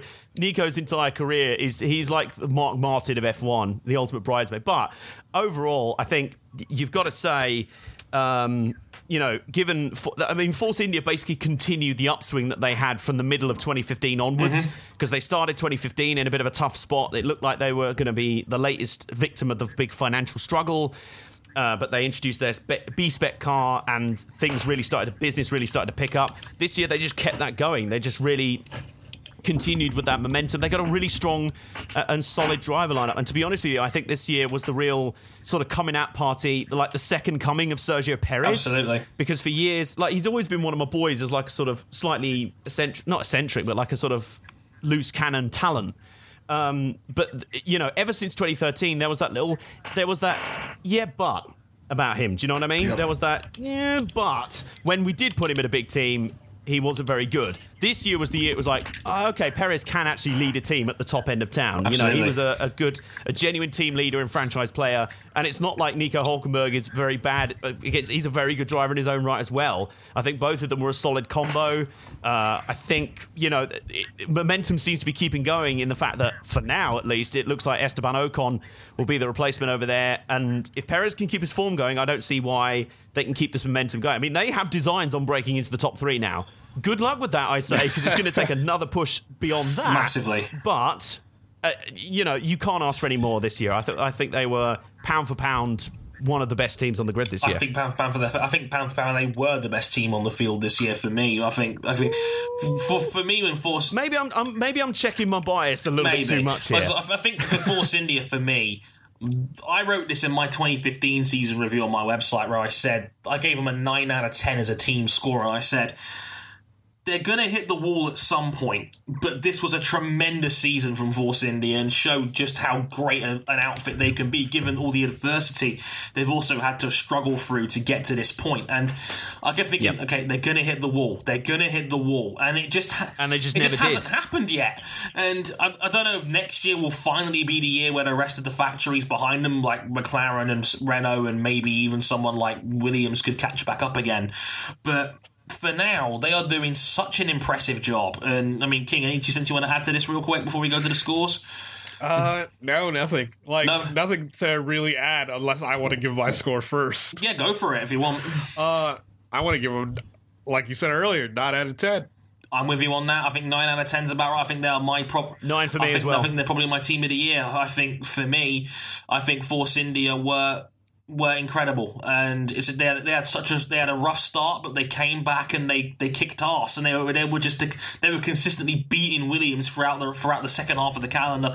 Perez ended the year finishing eleven out of the last twelve races in the points, and like Perez is the And it's worth noting when we, I, I mentioned this near at the time, uh, Perez easily had his best season in F1 in terms of points. And before we say, oh, well, that was because it was a longer season, he had beaten his previous best ever total uh, by about round 17 or 18. So like it was it was beaten already before you factor in the extra races. So he had a phenomenal year for me. Absolutely. Um, couldn't agree more with that.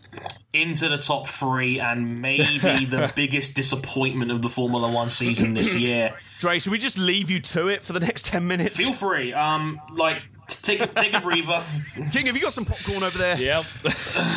There we go. Right. Ah, there we go. Right. Uh, should I get a beer for this? This is going to Are be you, fun. are you two finished? Yeah? Thank, thank you. well, you're just getting started, so. Shut up. Uh, in third, Ferrari. 398 points scored. That's not bad. Shut up. 398 points scored.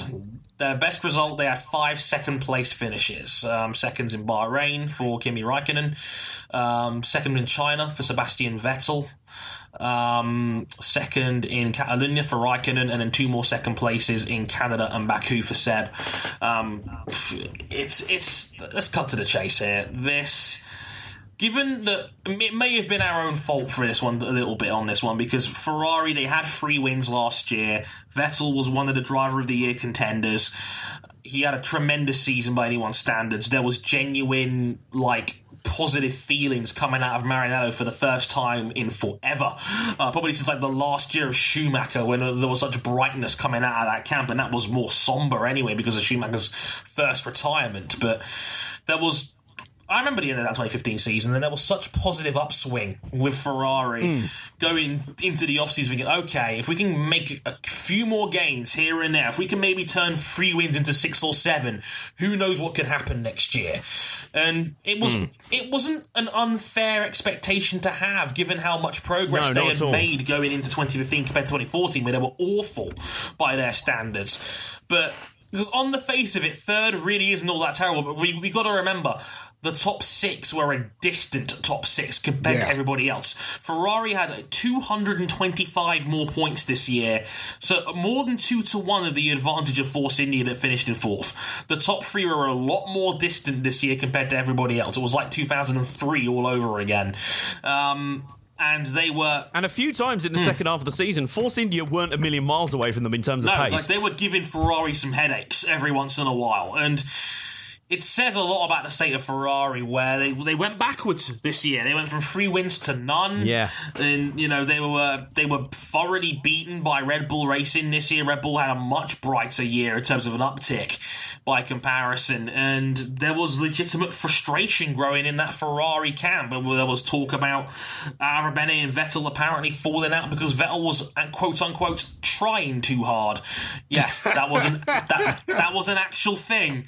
Um, only at Ferrari. only at Ferrari in a situation. But for me, I think uh, you know from a from a from my perspective, and I remember, you know, midway through the season, I think it was after Austria where you, you had a real meltdown on this show about the strategy. What was frustrating from a Ferrari standpoint um, was like I've, I've I've got in my notes here. They went from the team most likely to dethrone Mercedes to a laughing stock. They felt clueless at times, and they. This, this is the worst thing. This is what makes them such a disappointment.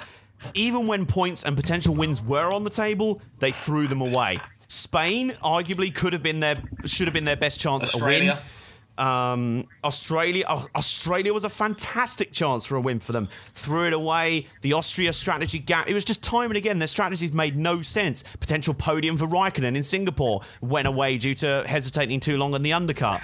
The just the Spa first corner incident where they ran into each other. I mean, technically that was Verstappen was involved in that as well, but it just time and again it, it wasn't just that you know, we expected them potentially to give Mercedes more of a run for their money, and they didn't. It's they they weren't even still the second best team. They fell back and inexcusably so Yes. at times. You know what I mean? They made mistakes that not even novice teams do. You know what I mean? Like at times, it was only at the final race in Abu Dhabi that you finally saw a coherent pit strategy for them that nearly paid off. And Exactly. you're like, where's this been all Yeah, year? th- that, that was. I was just about to make that exact point. That it showed that when Ferrari did get it right, they are still capable of upsetting the apple cart. As Vettel was, Vettel actively took a decision not to win a Grand Prix because he didn't want to get involved in the title fight. As he later admitted that you know he didn't want to get involved with Rosberg because he knew he was in front of him, um, and that was a race that Vettel very well could have had a shot at winning. Maybe Hamilton ups the pace if he finds out Ferrari's in front of him to protect the win.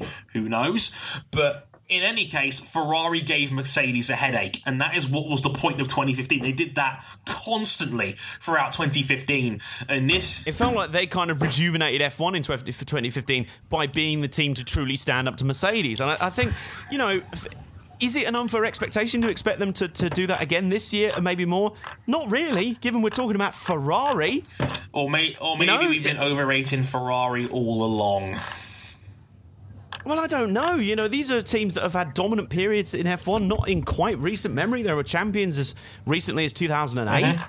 Um, I, I nearly could have been in 2012. You know, this is a top tier team. I, I don't, you know, like I say, I, we could have accepted it had it they been on a similar par to 2015, but they weren't even that, In- which is the real disappointment. King, anything to add, or do you want to give your score?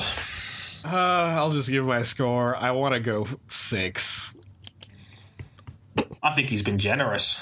I'm going to say five. I- I- Five. Okay. Um, I, I, Like- I wrote down three. wow. I, I mean, like at least they showed up. Like the first half of the season. the first half of the the season. the way, you, the the way you said that, at least they turned up. Like Yeah, a, a I one, mean- it's like in exams where you get at least a mark for writing your name rightly, correctly. like the first half of the season, if they somehow like were that consistent at getting second places all year, it wouldn't have been that bad. Yeah, they tanked pretty badly over the summer break. Mm-hmm. Yeah, it's just one of those things where I just feel like okay, it wasn't a complete disaster, and as King said, they were actually pretty solid in the first half of the season. It was the second half that was really a dumpster fire. A lot of fours, a lot of fives, a lot of sixes, a lot of nines where that's concerned. And it and it's those inexcusable moments where they threw away good Yeah, results like when they had them. You weren't know what I mean? bad; they were more frustrating than straight up bad. Yeah. But even so, disappointing year for them where that's concerned, and it's a shame because again they have that Raikkonen, for what it's worth, was excellent this year. Raikkonen was Yeah, Raikkonen superb. was much improved this year. Uh, uh, It's like in 2015, we wondered what he had done to earn a contract extension for 2016. This year, when it was announced he was having his contract extended again, no one questioned it. absolutely deserved. And I mean, for a guy who's 37 years old now, the oldest driver in the field, even more so now, Jenson Button has retired. Um, so we think, uh, has, has retired. I mean, he's still kicking it, and he like, maybe he's just slow to adapt to these cars, and he's a slow learner. But he looks like he's getting up to speed, and he's and he's, he's asking more questions of Vettel and out qualify Vettel for the year as well, 11 to 10. So that says a lot. I mean, Raikkonen still has a spark there that you know a lot of fans want him to have, and yeah, it was sixth overall, but he was in that mix with Verstappen and Vettel overall in, in, in the construct on the drivers' championship this year. So a, a- overall, a very solid season from from Raikkonen indeed, and it's a shame that the car just wasn't there for them this year, especially in the second half of the season. the runners up, the distant runners up. Second place, Red Bull Tag Heuer Racing. And um, again, three drivers throughout the year because they had Kvyat until around Spain, until some guy called Max Verstappen took over. Apparently, he did all right. Um, 468 points scored, their best result. Again, they had two wins to their name. Um, the, the win in Catalonia when both Mercs decided to play Suicide Squad. And the second win being at Sepang when Lewis Hamilton decided to play Suicide Squad with his engine. Um, and that, that, was a one-two finish for Red Bull that day. So that was probably the best result on paper because because um, Verstappen followed them home in second place that day. But um, Red Bull they had a very disappointing 2015 by their standards. They, they dropped to fourth mm. overall. The car just wasn't there. Ricciardo's amazing 2014 season got neutered. Um, Kvyat was probably the bright spark of what was otherwise quite a mediocre team overall. This year, they seem to have found the right foot and have gotten back up on the wagon again. They weren't really a threat to Mercedes throughout the year, but they were the best of the rest, and I guess that I guess that counts for something. Hey, well, I've actually got them down as uh, on a par. You guys were very decisive in saying Force India were the for the were the team of the year. I've got Red Bull at least on the same par. Yeah, Simply that's because, why I was very hesitant to give Force India a nine because well, I thought Red Bull were at least like pretty close to them. Well, simply because you think about it, at the end of last year, Red Bull appeared to be, if anything, in a tailspin. Yep. You know, Adrian Newey departing. There was the huge drama over the engines. You know, they were unhappy with Renault, but no one else wanted them. So then they had to sort of have that awkward sort of post-divorce settlement with Renault and make it Tag Heuer, whatever it was. People were saying, you, you know, if anything, this was, you know, in such a power unit dependent era, it's true. Red Bull, if anything, we're going to be vulnerable and we're going to be in trouble. And you know, Red Bull, it was one of those years where it was like everything they touched turned to gold.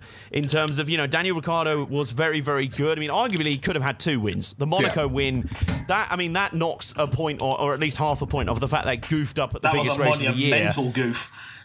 The oh, biggest they, of the they, season. I mean. Yeah, they, and we'll be coming back to that well, uh, later arguably. on. Um, and the fact that you know they took a you know they had a solid lineup anyway, but they went, hey, you know what, we're going to give Max Verstappen what he wants. Nobody really agreed with it. Was was it a questionable decision? It paid off in its first race. Yeah. You know, this is like for anyone else, this could, they could have fallen flat on their faces, and everyone's like, "Ha! I told you so." No, it first, worked. Yeah, you know what I mean? a year and a half. Yeah, but but I don't know. Like like this when the race happened, I did say Kvyat probably could have got that one as well because he did get fastest lap on that day.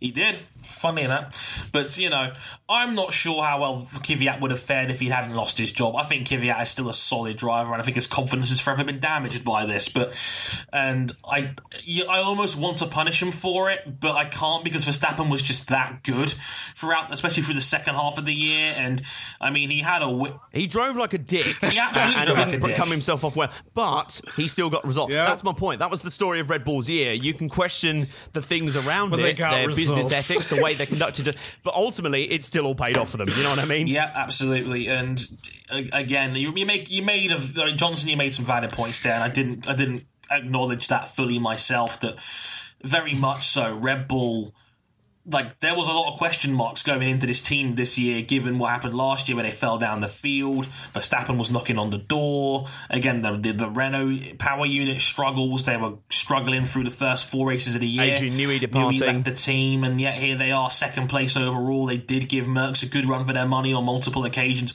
I mean, I didn't realize this, but looking at the the amount of second place finishes this year one, two, three, four, five, six, seven times a Red Bull finished. Actually, eight times, nine times times. And near yeah. the end of the year, they weren't that far away from Mercedes on raw yeah, pace, on were they? Nine separate occasions did Red Bull upset the apple cart by not making it a Mercedes 1 2. And for that, I applaud them.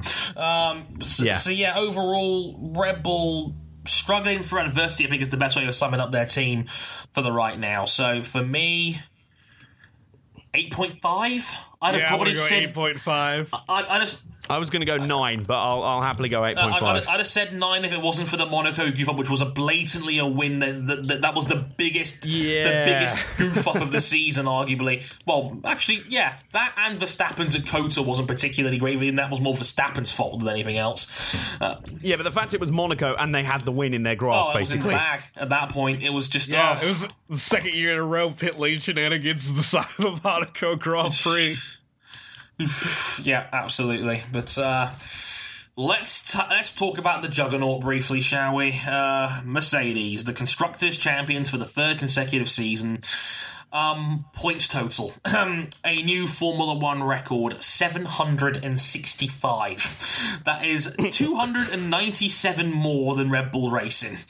Um, One two city, yeah, one two city.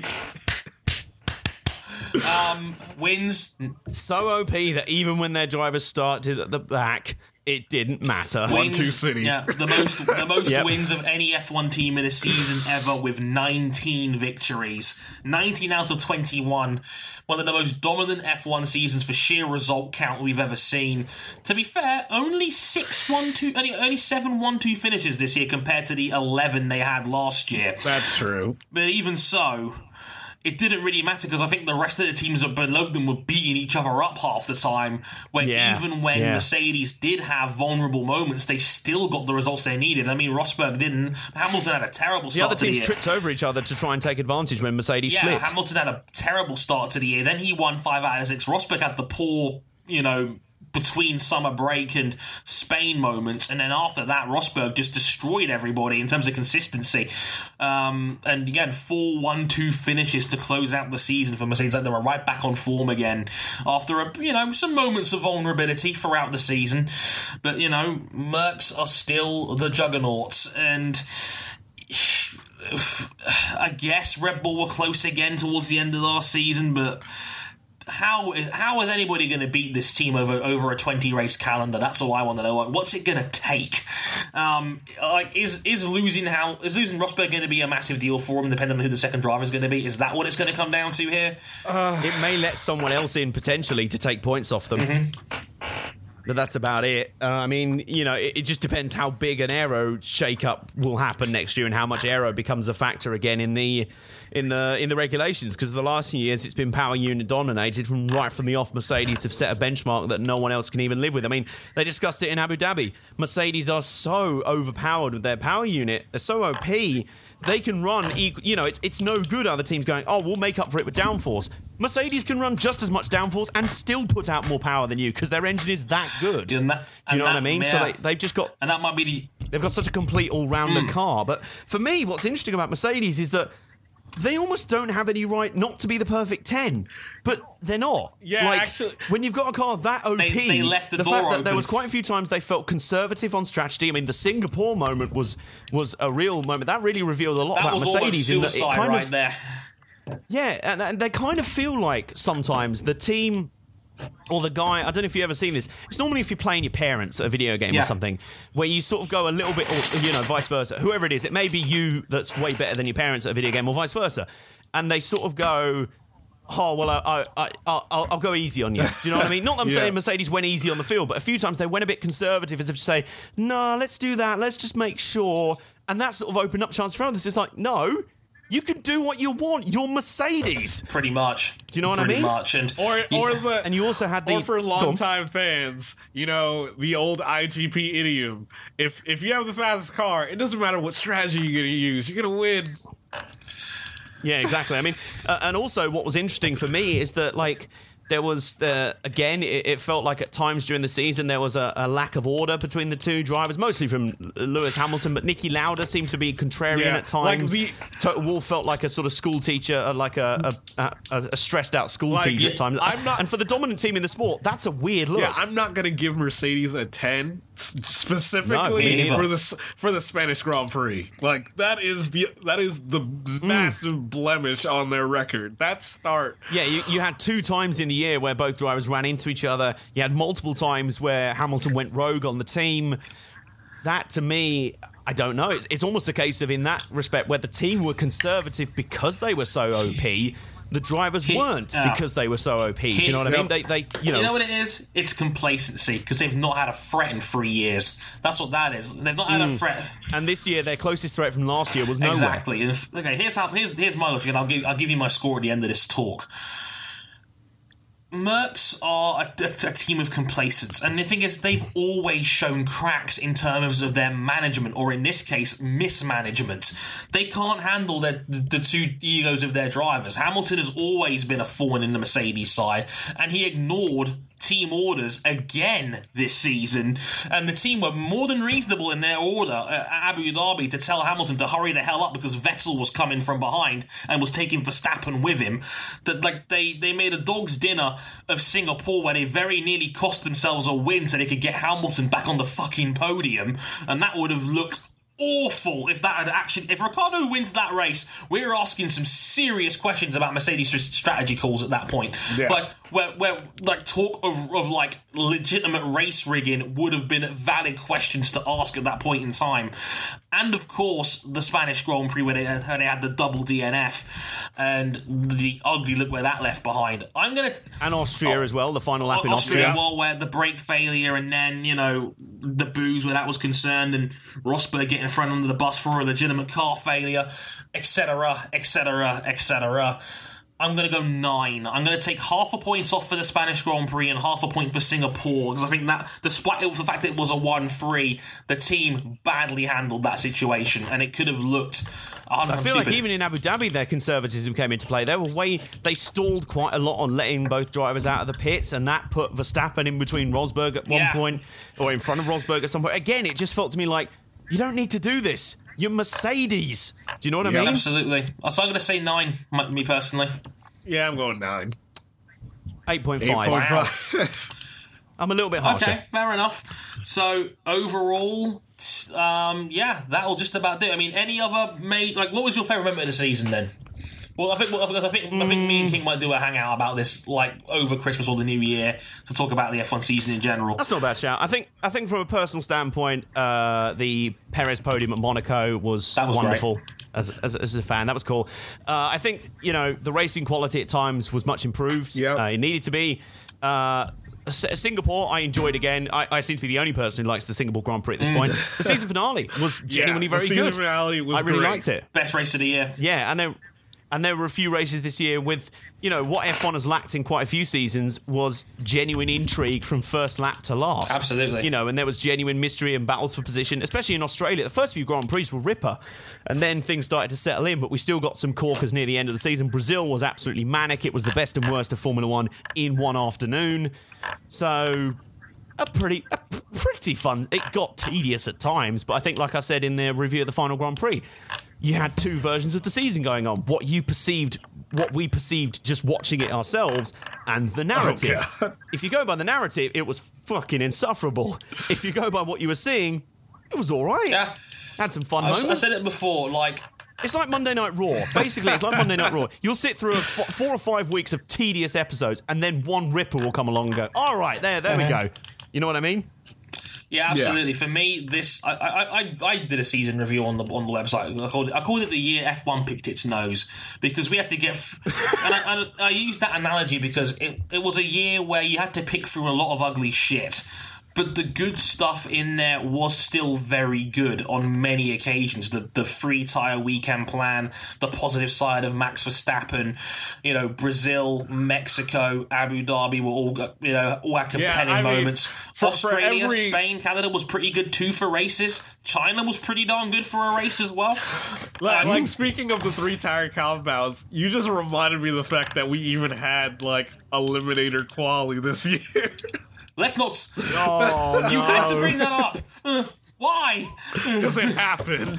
That's, that's so F1. It's like one step forward, one step right back into the dumpster bin full of And now do you see why I called it like picking your nose? Because for all the shit we had to deal with, like the bad side of Max Verstappen, the qualifying debacle, and you know the stewarding being a frigging joke throughout the entire season, there was Oh, some good shit there too. Um, it's one of those things. So for me, gr- um, this season I think will go down as one where, on the face of it, you think it might be quite bad.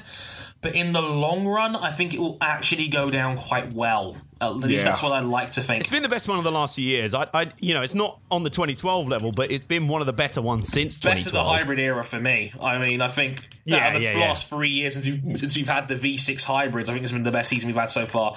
As I said, me and King, will will inevitably will talk about the season. I think a bit more. I think we, me and him are planning a Google Hangouts, so probably somewhere around New Year's kind of time. Yeah. we'll, we'll, we'll, we'll, we'll thrash a plan out for that kind of shit. That will always be fun. And um, yeah, that'll just about do it for our talk about F1 in 2016 for the most part. After this, we'll come back and wrap up the year of the Motorsport 101 Awards.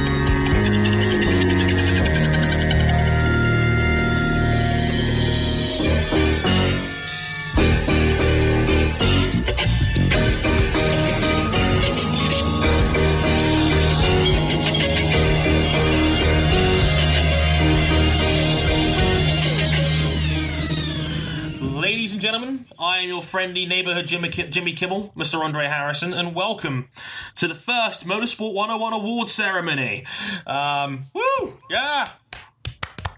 Thank you, thank you, thank you. King, come on, man. I'm just here so I don't get fined.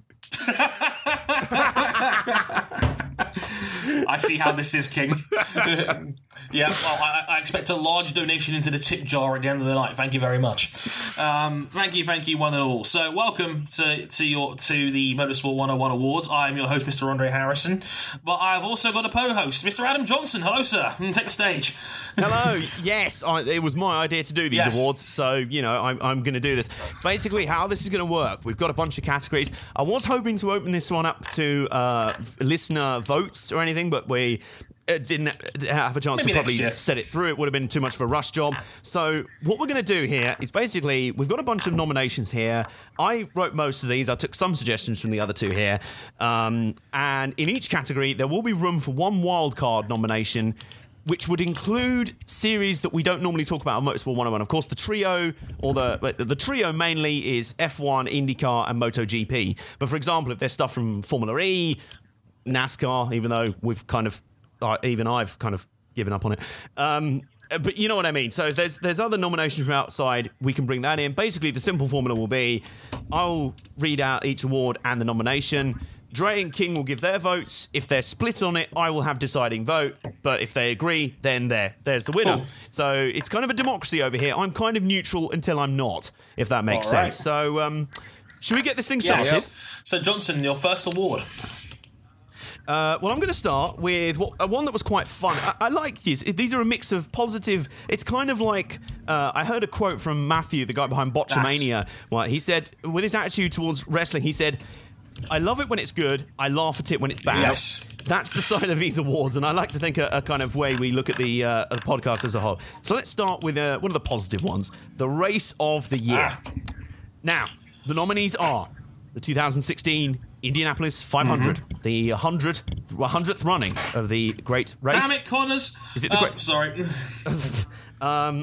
Sticking with IndyCar, we got the Firestone 600 at Texas, a race that lasted three. Mm-hmm. months, and boy, was it worth the wait in the end. Uh, we have three nominations from F1, which I think is more than most people were expecting. Uh, the Brazilian Grand Prix, the Abu Dhabi Grand Prix, and the Australian Grand Prix. And from MotoGP, we have the, what would have been, the Dutch TT Yep, at Assen. Assen. Yep. So those are your six nominations. Your votes or your other nominations, please. well, nomination. Uh, I, I, my my vote is gonna be for the Abu Dhabi Grand Prix. I'm sorry, but I have to Wow. vote for my boy. I have to vote for my boy. Of course you do. King, I'm going to. F- Oh yeah, I should also mention there's no way this is going to be impartial. not in, not in the. sl- Uh, do, do, peop- you just wait until Sergio Perez is people nominated. listen to this show expecting impartiality at this point? We've gone through 70 fucking episodes at this point. People know who we support, okay? Shut. Yeah, we've made that perfectly clear. If you don't know this by now, why are you listening to us? right, okay. So uh, King's got his uh, Not a bad pick. See, for me, if it was purely a Formula One award, I too would have gone for Abu Dhabi. So I think that's not a bad shout. I have to go for MotoGP and Assen personally because I think Jack Miller's miracle win. I mean, for the record, again, I'll say one more time. He was 1,000 to 1 to win that Grand Prix going into it on the Thursday morning. And for him to win that Grand Prix in, a, in a, one of the most dramatic MotoGP races, a race that Yonny Hernandez could have very well have won at one point. A race that was stopped for rain, had four or five different guys in contention the win up and down the field. Scott Redding very nearly won that race. He was too busy taking time out of his life to bone about 15 fangirls. Um, but um, on top of that, just overall a, a miracle win for Jack Miller and one of the most entertaining and enthralling MotoGP races I've ever seen in the top class. So No, for me, no, I've a quick rebuttal. oh, My race was Nico Rosberg's final race. Your race led to the birth of the shoey. Abu Dhabi it is. Well, I guess this uh, now tests my deciding vote feature. Um, I'm su- Dre. I'm surprised you didn't go for the Firestone 600. There's a good. Was it Rahal? That was a real. Listen, it's my, it's my nomination. It's my rules. Any race that Graham Rahal wins is automatically exempt. Even one as good as that. That's as good as that because Hinchcliffe didn't friggin' win, did he? Right. Okay then. Um, my, I, I guess my personal pick uh, probably would have been the Indy 500, but if we're going for a deciding vote here, um, purely for the fact that it was so much more fascinating and exciting than perhaps we thought it was going to have any right to be, and the fact that it was perhaps the first F1 championship decider in Two whole years. since Two whole since years. two. Th- no, it's, well, no, no, no. It- you didn't let me finish that sentence. Since 2008, Twelve. where it went down to the final lap, I'm going with Abu Dhabi for. Yes. oh well. Okay. And Considering it I was have like no the- bias in that, King, it's not just for you, mate. Not just for me. Yeah, Uh, to, be, to be fair, it was the only F1 race I gave a 9 out of 10 or higher to this year, so I can't really argue with a 9 out of 10 race being race of the year. So for me, I, I I'm okay with that. I would like to give an honourable mention to the Rolex 24 for this year as well, yeah. which had was which had- I mean, it, I don't think it's really fair to give an endurance race a race of the year title because I mean you got 24 hours worth of potential highlights, but there were so many incredible I mean, the moments fact in that that most race. of the classes came down to last lap battles. I mean, Incredible. Uh, P, uh, the prototype class was like 20 seconds at the flag. The Corvettes had a photo finish in GTLM. GTD was settled with two to go. Well, that was a, a fuel mileage run to the. li- Yeah, that was a good race. that was a good race. Uh, so let, we move on to the next award, which is the Scotty Award. Now, this is Oh. prestigious, and um, the name of this award comes from. We made a big deal about this. Yes. V8 supercar driver Scott McLaughlin, who this year, uh, I mean, he's not actually nominated, but he's kind of won by default by giving the award its name. By pulling Yes. off basically the pass of the year anywhere in any series uh, on, at the Gold Coast 600 in the V8 Supercars this year, dive bombing the shit out of Mark Winterbottom, almost 45 degrees sideways, all four wheels locked up. Did he make the pass? Yes, he did. It was amazing. Yes. So on the spot, I was like, well, uh, I just started calling various passes and dive bombs the Scotty. So now it has Yes. to be fair that we have the Scotty Award for Best Pass. The nominations are, oh god, Rosberg on Max Verstappen in Abu Dhabi. Oh, we know what King's just just a for. reminder to everyone, it's a pleasure just to be nominated. Oh, oh, oh, word. You've already got yours. Well. shut up. Well, uh, we then flip the names around for the next one. Max Verstappen on Nico Rosberg at Silverstone.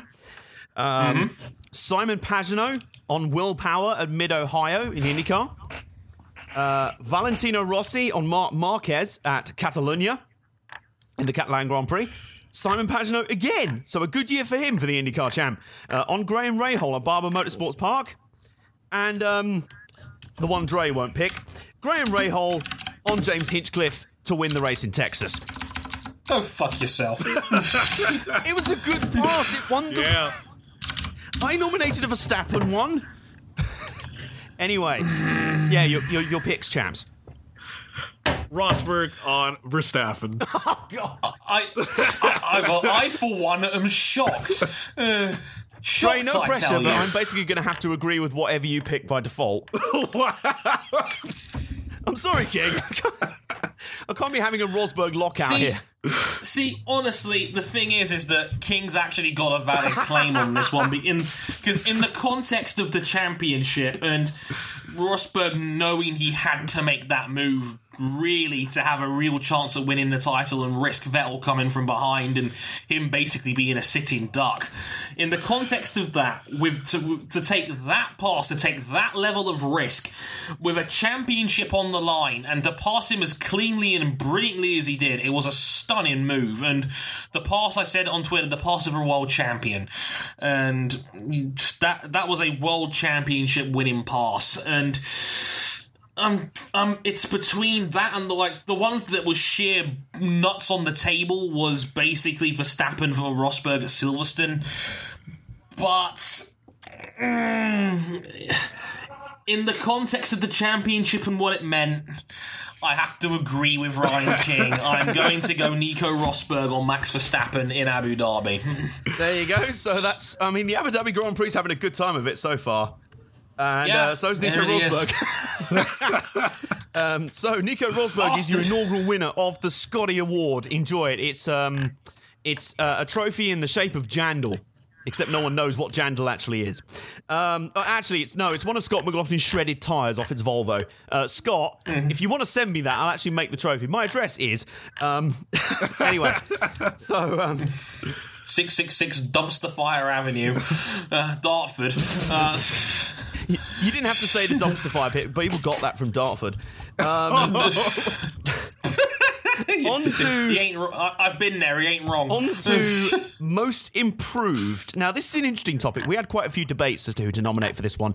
Um, This is based a lot on it, it's kind of subjective. It's hard to quantify improved in terms of result, pure results. Was it the car doing a lot of the work? Was it a perception thing? However, we do have five nominations for this one. Oh dear. Nico Rosberg, Again. Kimi Raikkonen, hmm. Simon Pagenaud, Maverick Vinales, and Brad Binder. Okay. This is tough. Just just so everyone knows, I'm not voting for Nico Rosberg in this time. I'm voting for my other boy, Simon Pagenaud. You have three boys in this because you have Brad Oh, Binder yeah, as it's well. You're fucking spoilt for choice. I tried choice to put here, Sergio Perez in there, but no one would listen to me. No, Force India are actually good now. um, ugh. I'm between. I'm split between Simon Pagenaud and Brad Binder because Pagenaud in an IndyCar field where a lot of the field, despite the entertainment, actually kind of petered out around the same.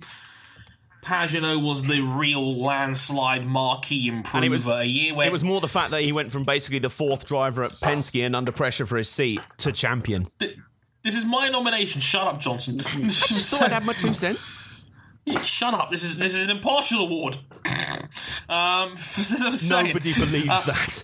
and what Brad Binder went from uh what third ye- no that was his fourth season last year 2015 was his fourth season and he, what he had a four podium season comes in next year and wins the championship win championship with seven races and two of the finest performances in the history of Moto 3 on top of that as well. I'm ooh, I'm on the fence here. Um Pagenaud was brilliant this year in IndyCar. I mean, genuine contract killer kind of form. Um, was ruthless, did everything he needed to do to win that title, and then some. Brad Binder, the Brad Binder of 15 and 16 is like a different man. It, it, it was incredible. Um, that doesn't include the shaved head either. Um, I'm going to say Brad Binder. So, you know what? It's your call, Johnson. Binder Pagenaud Well, King's not going to lose either Yeah. way, is he? No, you fucking. this is so and so. Um, for, for impartiality's sake, I think my I was going to give not the nod, but a little bit of a tip of the hat to Kimi Raikkonen. Because, like I said earlier, he went from why the hell have they re signed him for 2016 to oh, that's why. Um, But in this Yeah. context, uh, this is really tough. This is really. They're both really good choices, but honestly. Uh, I don't know if it was it's because I, I saw more of this and there was more of the story going into the season in terms of it was literally a case of the weakest member of this team will get cut and everyone's eyes are on this guy. So what does he do? He wins the championship. Good way to keep Roger in your contract there. I'm going with Simon Pagenaud for this one. Yeah. Of course, King approves it. He was going to approve of either one. Yeah, yeah. He, he, he, Well, at like least Nico lose Rosberg's one. landslide is over. I, I, I, I guess is the, like does that count for anything here? Um, I mean, yeah, fair plays. Simon Pagenaud, w- again, we've talked about it before. He was tremendous this year. He dominated the IndyCars Championship. I think he led the championship from start to finish. Um, did he lead every single round, King? I think he did, didn't he? yeah. Mate, not 'cause- after the first one because he uh, Montoya won the Oh first yeah, race, no, no, no, no, yeah, because Montoya won the opening round at St. Pete. Yeah, that's a good shout. Well remembered. and then he bossed it after Um, that. Basically, then then after that, he, he, he just didn't look back. It was just insane. Um, just a phenomenal year. So yeah, um, in a, in a field where a lot of the guys stay stay solid, Pagenaud was a different man this year as well. So tremendous job from him. So yeah, I I, I got no problem with that. Congratulations, Simon Pagenaud. so next up we have the individual drive of the year. I could think of a fancy name for this, but there was no Scotty in this case. But this Oh. is the individual one-off drive. the nominees are, oh, for crying out loud, Nico Rosberg, Singapore. Yeah, everyone, it's a pleasure just to be nominated. King, shut up, shut the fuck up. I'll just get this other one out of the way as well. Brad Binder in Jerez. Yep. Um, Maverick Vinales at the British Grand Prix at Silverstone. Josef Newgarden at the Iowa Corn Indy 300. That's with a broken clavicle, by the way. Alexander Yep. Rossi to win the Indy 500. And Daniel Ricciardo in China. So not the race he won, Ah. but the Chinese race that he finished fourth. Those are your nominations. Your thoughts? I am going to go individual driver of the year. I'm going to go with Josef Newgarden in Iowa. I think that was one of the most dominant single IndyCar performances I've ever seen. At one point, he'd had the entire field lapped up into sixth place. Um, Newgarden led 282 out of 300 laps, an IndyCar record. And At one point, didn't he have the entire field a lap down? Yes. Ev- Everybody, yeah, he had, he, had, he had the entire, I think, up to third, I think, was a lap down. It was absolutely insane. I have to rewatch that race just to see Newgarden just absolutely tear a hole into, into the entire field.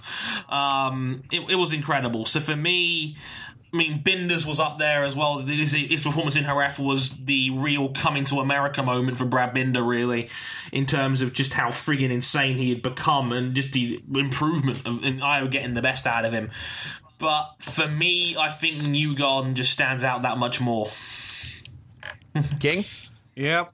Gotta go with Nico Rosberg at the 2016 Singapore Grand Prix because I, despite his team nearly costing him the race, he was able to pull out a, a victory that was ended up being pretty crucial to his championship run.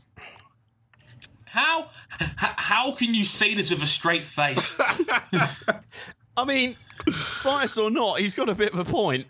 Shut up! Just because Sebastian Vettel's swear- not been nominated for any of these yet. Listen, there was a perfectly good reason for this. His season was shit. Okay. And believe me, Now- we'll get to that. Um, I've got casting vote again. I thought you were going to be unanimous. Oh man. Uh, oh no, you you were It's- unanimous for the Scotty. It's weird because it's it's weird because me and King normally are cut from quite similar cloths on this one. But is that Not when the King's been- boys are involved. No, clearly not. Squad loyalty, yeah. Um, uh, and it's put me in a tough spot as well. Uh, but uh, I'm going to go with my gut feeling on this one in that it blew me away as much as it did everyone else here and was kind of like it's not only significant for what actually happened in the race, but it was more a sort of confirmation that this guy is an absolutely mega talent, the real deal, and can dominate when he absolutely has to. I'm going with Josef Newgarden, Iowa. Damn it! yes. I, look, King, it's close. You know, like yeah, I'm, I- I'm just trying to get as many of these as possible because there isn't gonna be, there's literally not gonna be a next year. Oh, for Oh yeah, yeah. I thought you No, said no, there's no, not going to we're be any scrapping- awards next year. I'm like, uh, excuse me. We're scrapping the fan vote. We're scrapping it. Effective immediately. So Josef Newgarden wins his first award of this year. All good. Um, uh, we've got some of the entertaining ones coming up, but we've just got uh, this one here, which has only got quite a small grid because this really was not a good year for first timers. But still, we do have the Rookie of the Year award. And the nominees are kind of obvious. They were the kind of rookies of the year and runners up in F1 and IndyCar. There wasn't really any in MotoGP. Sorry, Tito Rabat. Um, uh, so we had Alexander Rossi, IndyCar's Rookie of the Year, mainly because of winning one race. I mean, that race was the Indy 500. Uh, Conor Daly, who was running up in the IndyCar Rookie of the Year standings. Jolyon Palmer, who won the Rookie of the uh, Year in F1. I guess. Off a On a three-year tiebreaker. tiebreak, off a three-way tiebreak. with uh, and one of the other guys involved in that tiebreak is the other nominee, Pascal Wehrlein, who's now a dead set for Mercedes, but isn't weirdly. So this is a bit of a, a weird kind of low key award, but still, your picks. I am going against the grain here. I am going to say Conor Daly because Really? he That's a- outpointed Alex. I, I, I, and the reason I say this is because he Brandon, outpointed get out of this call? Shut up! Shut up! As I was saying, I'm, I'm, I'm going for Conor Daly because on the points, Uh, when it comes to points, on rounds where there was not double points involved, Daly outpointed Rossi by over 60 points this year. Like, I, okay, I get it. He'll, he'll like Rossi will always have the 500, but the better driver over the course of the season was Conor Daly. So I'm going to go for Conor Daly, and I don't care if an angry Bostonian comes from my head in two weeks' time. Oh, I was about to say that's against the grain. I'm I'm also gonna vote for Conor Daly. yes, I won't have to decide this one. All right. Connors won't kill me. Until later, anyway. So there you go. Conor Daly is your unanimous rookie of the year. Danny Brennan right now and Lizzie Worth, they're just, well, just like, yay. Suck it, Connors. Brennan's probably running around in circles. He's probably doing that Homer Simpson thing. You know that way Homer Simpson runs around in circles on the floor? yes. He's doing that right now. Lizzie Worth's probably doing something similar. So Absolutely. yeah, I mean, deserving win for Conor Daly, unanimous, and um, I I don't have to be that guy by voting for Rossi. Uh, Not that I was gonna. I I kind of agree with Daly to be honest with you, and it's not like even the F1 guys really stood out that much. Uh, so. Oh, now we get into some of the entertaining awards. These are the ones you really care about, right? Uh, first, let's start with the Floppy Award for biggest disappointment. Uh, floppy is not a euphemism for anything here, may I add. No, not at all. I don't know what you could We be have, saying. we have we have the Scotty and we have the Floppy. The Floppy Award, the nominees for the inaugural Floppy Award. Juan Pablo Montoya. The For what exactly? From Uh, championship runner up to last in his team, sixth place in the championship, and unemployed. Wait, actually, not a good eighth point. place 16. in the championship and yeah, unemployed. it, it- yeah, it probably helps if we add some context to each nominee as we read them out. Just saying. no, it's more fun that way. oh, fine. Um, well, especially well, you can add context to the next one. The entire Ferrari F1 team, Dumpster fire. Next. the entire Renault F1 team. Bigger dumpster fire. Also next. not, not, not biggest dumpster fire, but like, you know, their cars might as well have been coated in gold based on what their budget kinda is, and they still could not do better than what? Ninth in constructors. Ninth in the championship. They were our lowest rated team earlier on in the rundown, weren't they? Yeah, they, They, were they and low Ferrari. Um, Jorge Lorenzo. Sounds weird to add, but yeah, Yeah. this was a bit. Weakest title defense we've seen in quite some time in MotoGP. yeah, um, I think I said it off air, but you know, Rosberg looked at Jorge's title defense and was like, I'm not gonna give mine a go now. uh, here's one we can apply some context to. Daniil Kvyat. Oh, I feel a bit harsh nominating him in this one. yeah. It's Daniel, we could probably give you a part. We'll just let you just you can go out, go out the back it's door. No it, one, no one will have to see you, mate. it kind of wasn't his fault. Yeah, no. Thanks, Chris Horner. Um, Kevin Magnussen. Oh dear God! The internet's from- most disappointing driver. Why? Marco you were Andretti supposed to be the chosen one. by the inter- by Reddit. Destiny, his name was Magnussen. Yeah, you were the chosen one by Reddit. Um, Marco Andretti. Ah, disappointment to the family name. Ouch. Savage. that's what I that sounds like a. Game of Thrones quote. and uh, final nomination, Takuma Sato. Not now, Sato. Um, mm, sorry, what was that? Mm. Yeah, there was there was there was never a moment where it was Sato's time this year. Pick No, through the bones no, of that just- lot then. For me, For The inaugural Floppy Award. for, for the Floppy Award, I mean, I think Lorenzo was a little bit of a harsh inclusion, just a little bit. Um, for me, I guess I have to kind of stay on brand and say Ferrari here, haven't I? Well, I mean, But King's like, been biased towards his boys so far, but you, I mean, this is the other way, Dre. yeah. but I have, but I'd be a hypocrite because I gave Renault a lower score on my overall list of season review teams. I gave Ferrari a five and Renault a four, so I really can't afford to nominate Ferrari in this instance. so instead, I'm going to go out of left field and say Captain Snapple himself, Marco Andretti, for basically shitting the bed entirely in front of his own dad's face this season in IndyCar. Which is embarrassing when you're a grown yeah. man, let's be honest. And when the most notable part of your season is Paul Tracy throwing shade at you on commentary. Yes.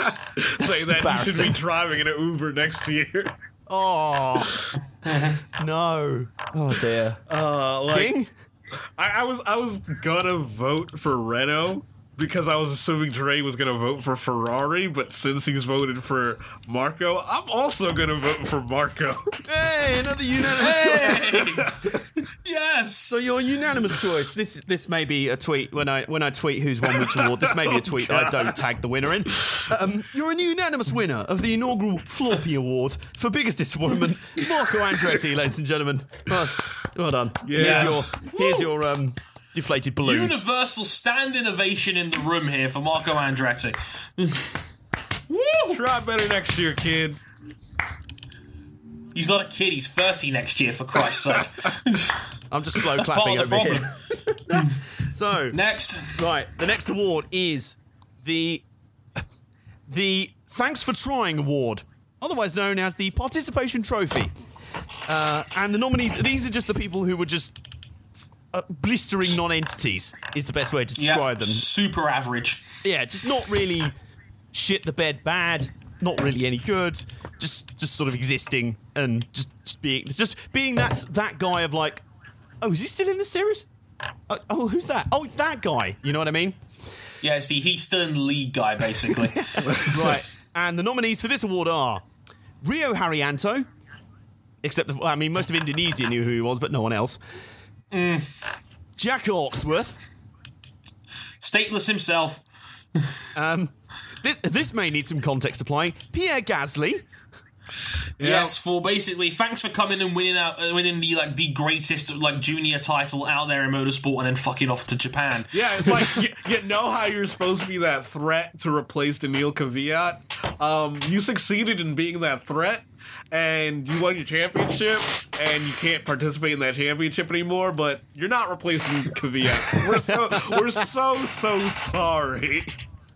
Maybe maybe next year. Um, Uh, the next nominate, Tito Rabat. Uh, the guy who was so thanks for trying, he didn't even get nominated for the category he was basically a shoe in for, which was Rookie of the Year. Not that he was a shoe in Yep. to win, that just had so little nominees. He probably should have been in there just to fill the field out. He didn't even get nominated. Oh dear. pretty much, pretty much. That's not that's not a Alex good idea. He's still, yeah. he's, he's, he's still he's still in the league. Yeah, when, when Exactly. he finally when he finally got his first GP two win, and Claire went to the paddock and gave him a hug, and it seemed like he was going to be the guy replacing Massa next year, and Nope. And then everyone realised that Lance Stroll's dad imports Ferraris into Canada, and that went out the window. Um, uh, next nominee, uh, Jolyon Palmer. Although Oh. I think his savaging of Ron, Andre Harrison on Twitter may well discount him in this award. That, but that was basically the one thing that everyone like. In between that and him blocking people on Twitter, that was about the only reason anyone noticed Jolyon Palmer this year. I, I, I'm, I'm going to give you a Jolyon Palmer related insult on this one. Kiss my feet. Ew. Um, I'd rather not, to be honest. Um, Yonny Hernandez. oh God, he's still here. Exactly. uh, and the final award. Sorry, Katie. Marcus Ericsson. Oof. Do, do we, We, we, can't, we, we, we, we can't have Marcus Ericsson. Marcus Ericsson was actually good this year. All right, we'll, scri- we'll strike him, and I'm going to strike Pierre Gasly as well because yes, that's kind of harsh. he was. It, that um, was a more literal interpretation of the "Thanks for Coming" award.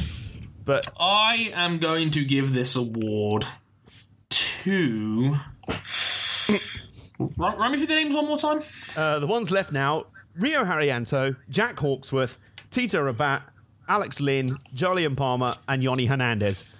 I'm going to say Tito Rabat on this one, mostly because not only did he join the worst possible team to start your MotoGP career with, his teammate also accidentally but very accurately won a Grand Prix. If that doesn't say thanks for coming, Tito, I don't know what does. So for me, I'm voting for Tito Rabat. King. Uh, I'm gonna go vote for Tito too, just for the hilarity of he won MotoGP's Rookie of the Year this year by default. he was the only And he still wasn't nominated for our Rookie of the Year. Yes. Yeah, that kind of says, oh, wait, he was a thing. yeah, okay, so, hey, Tito Rabat, you are our unanimous um, winner of the inaugural Thanks for Trying award. Um, But, uh, but, uh, but Golf the- clap, you win the clap. participation trophy. yeah, your Thanks, participation for, thanks for coming. And um, well, uh, I think I think we've reached that point, folks. We've reached our most uh, prestigious award. No, it is Oh, yeah? not Driver of the Year.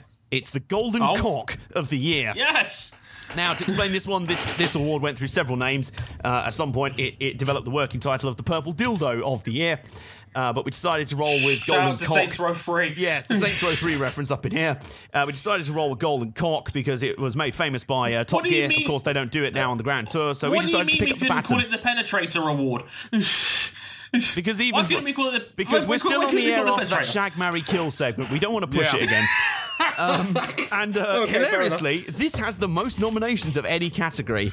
So, Yeah, um, I'm, I'm should we run it shocked, down? personally. uh, right, first nomination Daniel Ricciardo's pit crew. Mainly for Monaco, let's be honest. Lest Um, we forget. Yeah. Max Verstappen. Just, Uh, just, it's- just, it's just for just- being him. dick. Yeah, it's just an honor for that everyone else got nominated. Yeah. Um, Graham Rahal. Three guesses who nominated that one. Um, uh, it, it, it was King. Whoa, whoa. No one believes that. Um, Lewis Hamilton for consistent throwing of shade Yes. and pulling the oldest excuse in the book of "I was unlucky, honest. If cars were equal, I would be champ in it," or whatever. And he, he didn't even stop throwing shade once his teammate announced his yeah, retirement. he, he couldn't even hold it in for when his teammate announced his son. He tried to be the first dignified time and then he's threw a bit of shade. 18 Just like, years. oh, yeah, there you go.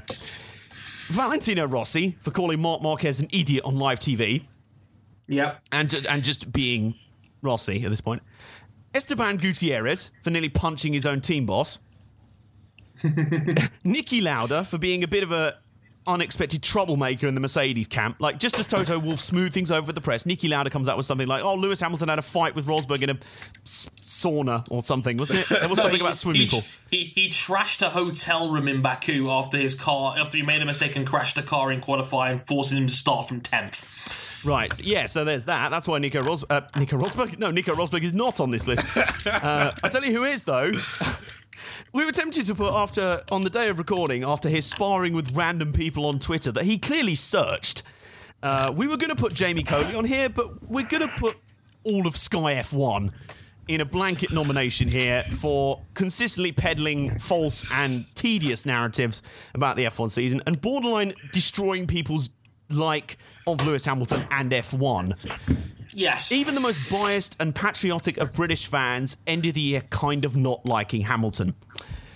Andrew Benson Impressive. of BBC F1 oh, for similar levels of ham caping, but I guess he's got to. Uh, if Alonso's not going to be up there, he's got to find something. yep. Bernie Ecclestone for just being himself. Just, Just like whenever Just something really stupid needs to be said, Hey, Bernie, how are you doing? Let's stick a microphone in your face. Bernie, open your mouth. Yeah, basically. Say ah. Um, by extension, uh, for being dicks in terms of race management, various politicking, and being dicks to various YouTubers, FOM. Which by ex- which by extension is Bernie Ecclestone. Okay, so yeah, maybe that can be grouped into one award. Uh, motorsport.com for buying up almost every piece of F1 media reporting and then having a massive conflict of interest with Zak Brown, their CEO, being in charge of McLaren. Oh dear. Lit. Oh Good dear. job. Nice one, nice one. I, I didn't um, realize that until now. And two F1 teams to finish. Ferrari, just f- for, for an entire season worth of what the fuck are you doing strategy calls. And Sauber, mainly off the back of that crash in Monaco. Oh dear, oh dear, oh dear. So, big lineup of nominees there, guys. What do you think? Oh, I, na- I narrowed down my short list to two. I thought it was going to be obvious going in, but I think I'm I'm stuck It says a lot that this is the most nominations for any award. I'm stuck between Max Verstappen and Sky F1. Mm. Oh, this is Do- do We you should want- do you want me clarify Max take this one, Verstappen Mike? is nominated for his attitude and just being him, not because of his driving talent. He oh, didn't yeah, do it Yeah, well. he's a spectacular driver. He drove people like a dick yeah. as well. Like Kimi No, Raikkonen is I- just nodding at I'm- home like, well, yeah. I'm, I'm, I'm going to make this. I'm going to make this obvious. It's it's Sky Sports F1 for me, and and like I'm going to go off on a tirade here. For me, like I I, I compulsively hate Sky Sports F1 so much so I bought Sky Sports for my entire house and made sure we don't get the HD channels because I don't want to watch Sky Sports F1's live coverage. That, that should tell you what you need to know right there. M- Martin Brundle is paid five hundred thousand pounds a year to suck Max Verstappen's dick. that is that is an honour that many people from Holland on Twitter could easily do for half the price, at least. David Croft's continued employment, I, I, I find mind-boggling given the amount of errors and, and, and issues he has and the amount of gen like to be fair he's actually toned down the ham caping quite a bit this year but in exchange he's made 115,000 more mistakes during the live commentary And That I Tons, as find Skellington impressive. pointed out. yeah You- like, like, you- like Rachel Brookes was the worst interviewer Oh in the business God. this year um, the amount of in, the amount of incessant times she was trying to wind up Nico Rosberg for a soundbite, and Nico Rosberg is by far the classiest and nicest dude in Formula One, and had to basically stomach a bunch of Rachel Brookes related bullshit. It, it- like that annoyed me in no end entirely. Johnny Herbert is vanilla. Damon Hill bores me. Simon Lazenby puts me to sleep every time I watch Formula One to the point where I actually think watching Simon on Lazenby mute is the default kind of, oh, you've been around Sky Sports vanilla. quite a while. If he was a sandwich, he would be plain cheese, no margarine, He'd be, Oh, no I thought- butter. I thought- he'd be low fat spread. Oh, I thought he would just be Yeah. like just two slices of bread. Just some plain bread. Yeah. if he was a no, no, no, no, no, I'll give him a little bit of due. It's it's it's it's it's home brand spread. If like, Okay. if, um, what was the oh, what was the name of the guy? Uh, Jake Jake Humphrey. Yeah, Jake Humphrey. Yeah. If Jake Humphrey was Nutella, then Simon Lazenby is just oh fuck it, we can't, we've not got anything in that sandwich. Yeah. he, he's the home Low-fat brand spread. spread, Yeah, you get from brand Tesco's for as the eleven spread. p. He is he is he is home brand as as the spread you buy for eleven p. And Other brands are available.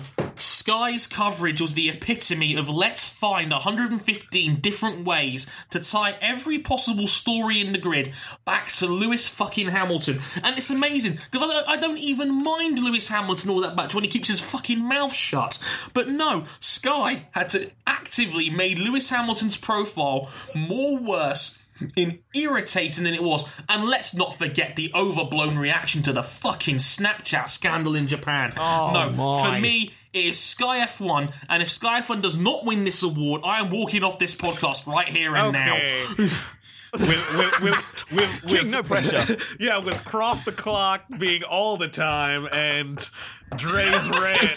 Croft o'clock, motherfuckers. yeah, I, I, I'm I gonna love have to vote for Sky. I'm gonna have to vote for Sky.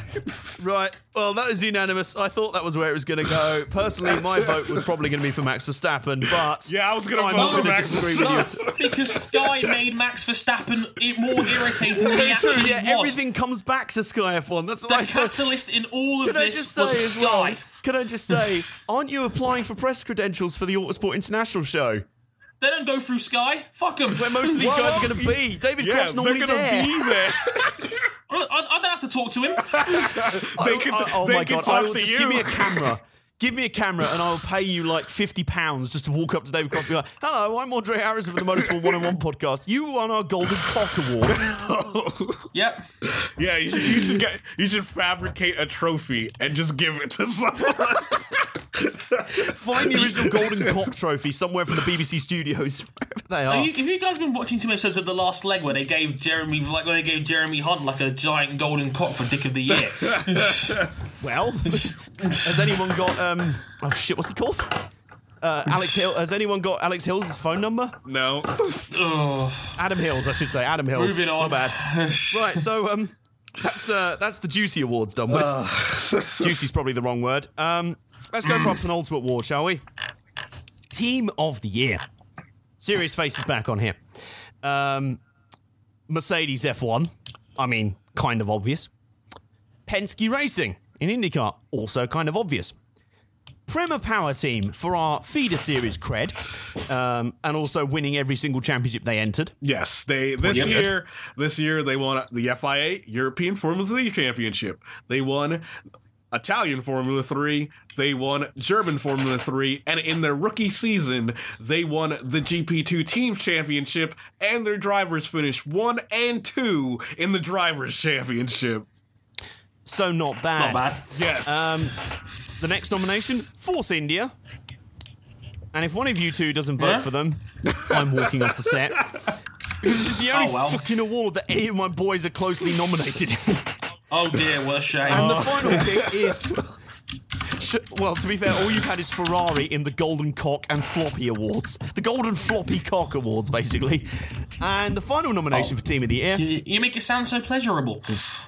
There is nothing pleasurable about the word floppy. Um, and the final nomination for Team of the Year Red Bull Racing. Your picks. Okay. Serious faces back on. I'm going to say Prema. really? For sheer dominance of the junior level and for being like becoming what's quickly going to become like the go to team on the junior level. I'm going to be a bit hipster and say Prema so, so I can basically announce myself as this new pretentious hipster. F1 analysis by giving by going for the juniors. yeah. Well, I mean, after that pipe bomb against Sky F1, that's kind of where we're at now. King? yeah, yeah. obviously Prema Power Team. I'm the one who nominated them in the first place. Force India, Well, this was you your go. award, damn it. Not anymore. Yeah, you, you just can't beat that. You know, like Mercedes won God damn one it, you and your feeder series championship. hipsterness. Yeah, Um, Mercedes but no, won it's one fair enough. championship. They won four. Yeah, that's, that's not. There's not really any arguing that. To be fair, Prema not- Power Team, not a bad well idea. deserved winners then of Team of the Year. A team that I com- I kind of forgot about before we were Yeah. doing the nominations. Then I was reminded of them. Yeah, you can tell which one of us doesn't follow the feeder series quite as much, but very, really well deserved. You got to say. And finally, drum roll, drum roll, drum roll, please. The Racer of the Year, and that name's important. The nominations are Nico Rosberg. Simon Pagenaud. God, Kingston's going to be insufferable after this. Whatever gave you that idea. Um, Lewis Hamilton. Boo. Daniel. Boo. Daniel Ricciardo. Stop the Josef shoey. Newgarden. And Marc Marquez. Now, that's why I put Racer of the Year, not just Driver of the Year. This encompasses drivers and riders. So, this one's a bit. Well, but this is always going to be the toughest one. So, I'm intrigued to hear your thoughts on this one. I, well, it's so hard because I, I want to give it to Rosberg because it's the only time he'll ever be able to win this award. Go on. Go all the way with your bias for fuck's, um, for fuck's sake. But it's like my heart wants Rosberg. My head kind of wants Carlos Sainz Jr., even though he's not nominated here. Of course you would. Carlos Sainz Jr. is the wild card. Welp. Are you are you all in on this, Carlos Sainz Jr.? Yeah, I'll King, vote for are you- Carlos. are you yeah, legit about I, that? I'm legit voting for Carlos Sainz Jr. Okay. I'm giving up Nico's one and only chance to win our Racer of the Year award for Carlos Sainz You've won, Jr. you, you've won enough today. You boys won enough. Like he's the guy that like he, like right now he is James Cameron the year Titanic came out. He's just holding his hoard of Oscars in his arms right now. He's, he's dropped he's dropped a couple on the way up to, to forward to his eleventh. I, I look forward to driving the skip round to Nico's house full of all these trophies. Yep. Um, for me, I'm going to have to say Marc Marquez. I think Marc Marquez was absolutely insane in MotoGP this year, too. Um, given that the team he was riding for in Repsol Honda had zero confidence in their bike going into the start of the year, the morale in the camp was bitterly low, and they didn't think this was going to be possible. Um, for for Marquez to win five races on it, to dominate and win the championship um, with three rounds to spare, taking advantage of other people's errors, and just basically seeing a new and improved Marc Marquez, one that had learned when to take the points and when not to, and just still showing phenomenal racecraft and, and, and ability. I have to go with Mark Marquez. I think that was one of the most impressive MotoGP seasons I have ever seen, let alone, um, you know, just just in terms of just sheer overall ability. That was the most impressive MotoGP championship, one of the most impressive motorsport championships I think I've ever seen. So for me, it has to be Marc Marquez. So no matter what, Spain's taking this trophy home. Yep, pretty much. That's a good way of looking at it. Spain Um, again. No pressure then. I have to decide the biggest, most illustrious vote of the year. Uh, at least I didn't Yep. have to decide the golden cock. Well, now- you already know you own that. I mean, since when do I work for Sky? Um, I have standards. Uh, so, like, King makes a, a, a pretty compelling point for Carlos Sainz. Absolutely. Like- absolutely. A pretty good one. But I'm not going to lie to you. I think you have to go with champion's advantage here. Yeah. And after Dre's promo just then, it was all true. Like of all of the champion champions we have here nominated, Rosberg's title win was emotional and awesome. Pagenaud's was was a masterclass. I think I'm gonna have to give it to Marc Marquez though. Yep. He is the winner Uh, of our inaugural race of the year, racer of the year. Yeah, Yeah. oh yeah, oh yeah, and he'll probably get up on stage now like grinning massively, like, "Hey, I'm I'm always smiling." She, she doesn't. He doesn't And then like, give me Zara, five. and then Zara somewhere in the back will faint. Yeah, mm, she'll, she'll just she'll, she'll try and pretend like she hasn't passed out because she's classy like that. um, but then she's absolutely dying of just um, fanboy fangirlism at this point. Um, and that will just about do it for the Motorsport 101 Right, Awards. time for the after party. Mine's a Jack Daniels and Coke. Let's go. I have a few words to close out. Obviously, this is just um, the last episode, not only obviously for, for this season, but for this year. We're probably not going to have a, a, an episode in this style of format again for 2016, and it's kind of like the end of season two, so to speak, of, of Motorsport 101 in that sense, because you know basically Johnson joining in the reboot starting at that was talking this episode 26 at the start of this calendar year was was our first one and I just want to take a few, a few time out to say uh, to say thank you all so much for your support in 2016 it's been one of the best years of my life from a professional and from a personal standpoint, and it's been incredible. And you know your passion for in, in, for the podcast and like, like we don't ham any of this up on this show. We do this because we genuinely love talking motorsport together between the three of us. Even if I want to kill Johnson on several occasions, we do this because we love it and and it's been a phenomenal year. I mean nearly 25000 plays on soundcloud alone since we first started. And, um, nearly 100000 views on youtube over 1200 subscribers on there. That's just some of the incredible numbers we've pulled off in just, in just our first year. And we're going to try very very hard um, to, to to to try and build upon that in 2017. Um, we have a lot of plans in the back, and um, I can't I can't wait to tell you more about that. It will it will happen very very soon. I promise. This is this is not going to be the last episode until March. Like I said, we have a bunch of specials planned. Um, Google Hangouts as well, inevitable extra videos and whatnot, video blogs, and um, obviously there'll be more as stuff about Rosberg's replacement comes out in 2017. There's bound to be more content where that's concerned. So you got a lot to look forward to. I promise you that. Just take it from me. But I just want to say as well some special thanks as well. Um, obviously to Adam and Ryan. Like there is no show without these two. I rag on Johnson a lot because he because he, he because he can be a git sometimes. But I'm he is frustrating. A I know that I get frustrated with myself, so God knows what other people do. I, I wanted to strangle you last week after the videos didn't get edited. I was like, he hasn't sent the videos. I'm, I'm going to kill him. I know where he lives. No, but um, but I made it through the year unkilled, so hey, I must be doing something. yeah, like your like your editing ability is the only reason you're still alive at this point. It's like in in the words of Bricktop from Snatch, you're not very much good to me alive, are you, Turkish?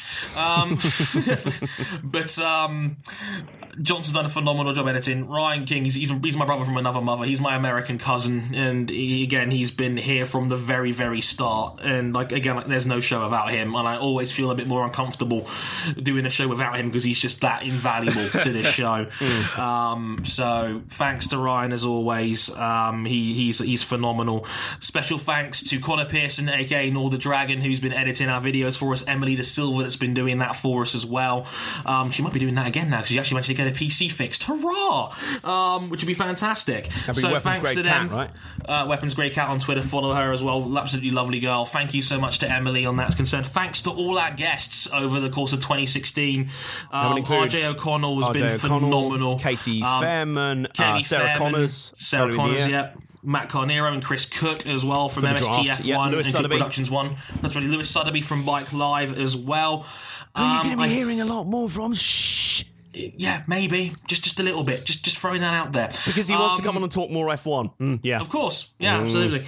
Um, so yeah, special thanks to all. I think that's everybody for guests we had on this year. I think running through my head, I believe that is. Yeah, if I think missed anybody, yeah, no, that's about right. Yeah, oh god, that's so two thousands. Um, but um, yeah, special thanks to all of those guys. The draft was a phenomenal episode as well. One of our one of, some of our most listened to episodes, over 560 plays on that one as well, which was amazing. So thanks to everybody. All thanks to all our guests. Thanks to Zara Daniela that did all that's done 90% of the artwork for all the episodes you see on SoundCloud. That, that's all come from her. She's she's a genius. She's so funny. She's brilliant with Photoshop. Mega talented. And she's been phenomenal. She's a great writer. Check her out on Badger GP as well, um, and on MotoMatters as well with David Emmett. There, she does phenomenal work as a journalist as well. Um, so yeah, thanks to thanks to Cesara as well, and thanks to everybody that's been involved in the podcast in 2016. It's been a phenomenal experience, one of the most rewarding things I've ever done, and especially thanks to all our Patreon backers as well that have backed us and supported us on Twitter. Guys like Jake, um, Jack Hale, I can't remember Scott Woodwiss is another one as well. Hardator. Um, uh, yeah, as well. Thank you all. I know you, you guys know who you are, but you, Josh Chatil as well. You guys are phenomenal, and thank you for supporting us and, and basically allowing us to to, do this platform without ever having to have any difficult conversations about money because nobody wants to do that. No, really. Um, but you've given us the platform where we can do this without having to worry about money, and that is a, a blessing beyond anything you would understand. So thank you all so much. Thanks to my family as well for putting up with me being a fucking loudmouth almost every week for the last fifty odd weeks nearly since we started Mine this podcast. Well. Johnson's as well because I know that you know, like I know his parents love me, but I know I've, I've put them through the ringer by doing this show. Um, I'm like, like, like Jay, Jay and Dad Bomber Sports. I'm sorry. okay, if you if you're listening, I apologise sincerely for taking so much of your son's time. He's a very busy man. I know. Um, but again, and of course, one last thank you to all you listeners out there that have been so phenomenal that have supported us all the way. And uh, trust me, I will reciprocate your greatness in 2017 to the best of my ability. So thank you all so much for that. We'll be back very, very soon. You know where to find us. And stay tuned on our social media outlets. Trust me, there is some really cool shit coming. But until then, I've been Andre Harrison. He's been Adam Johnson.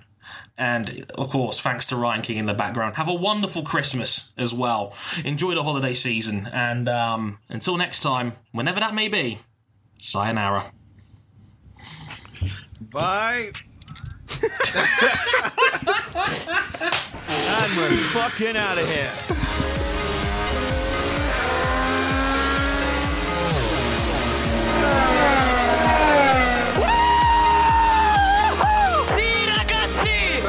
it, mate. Like, I'm not really. You are the world champion!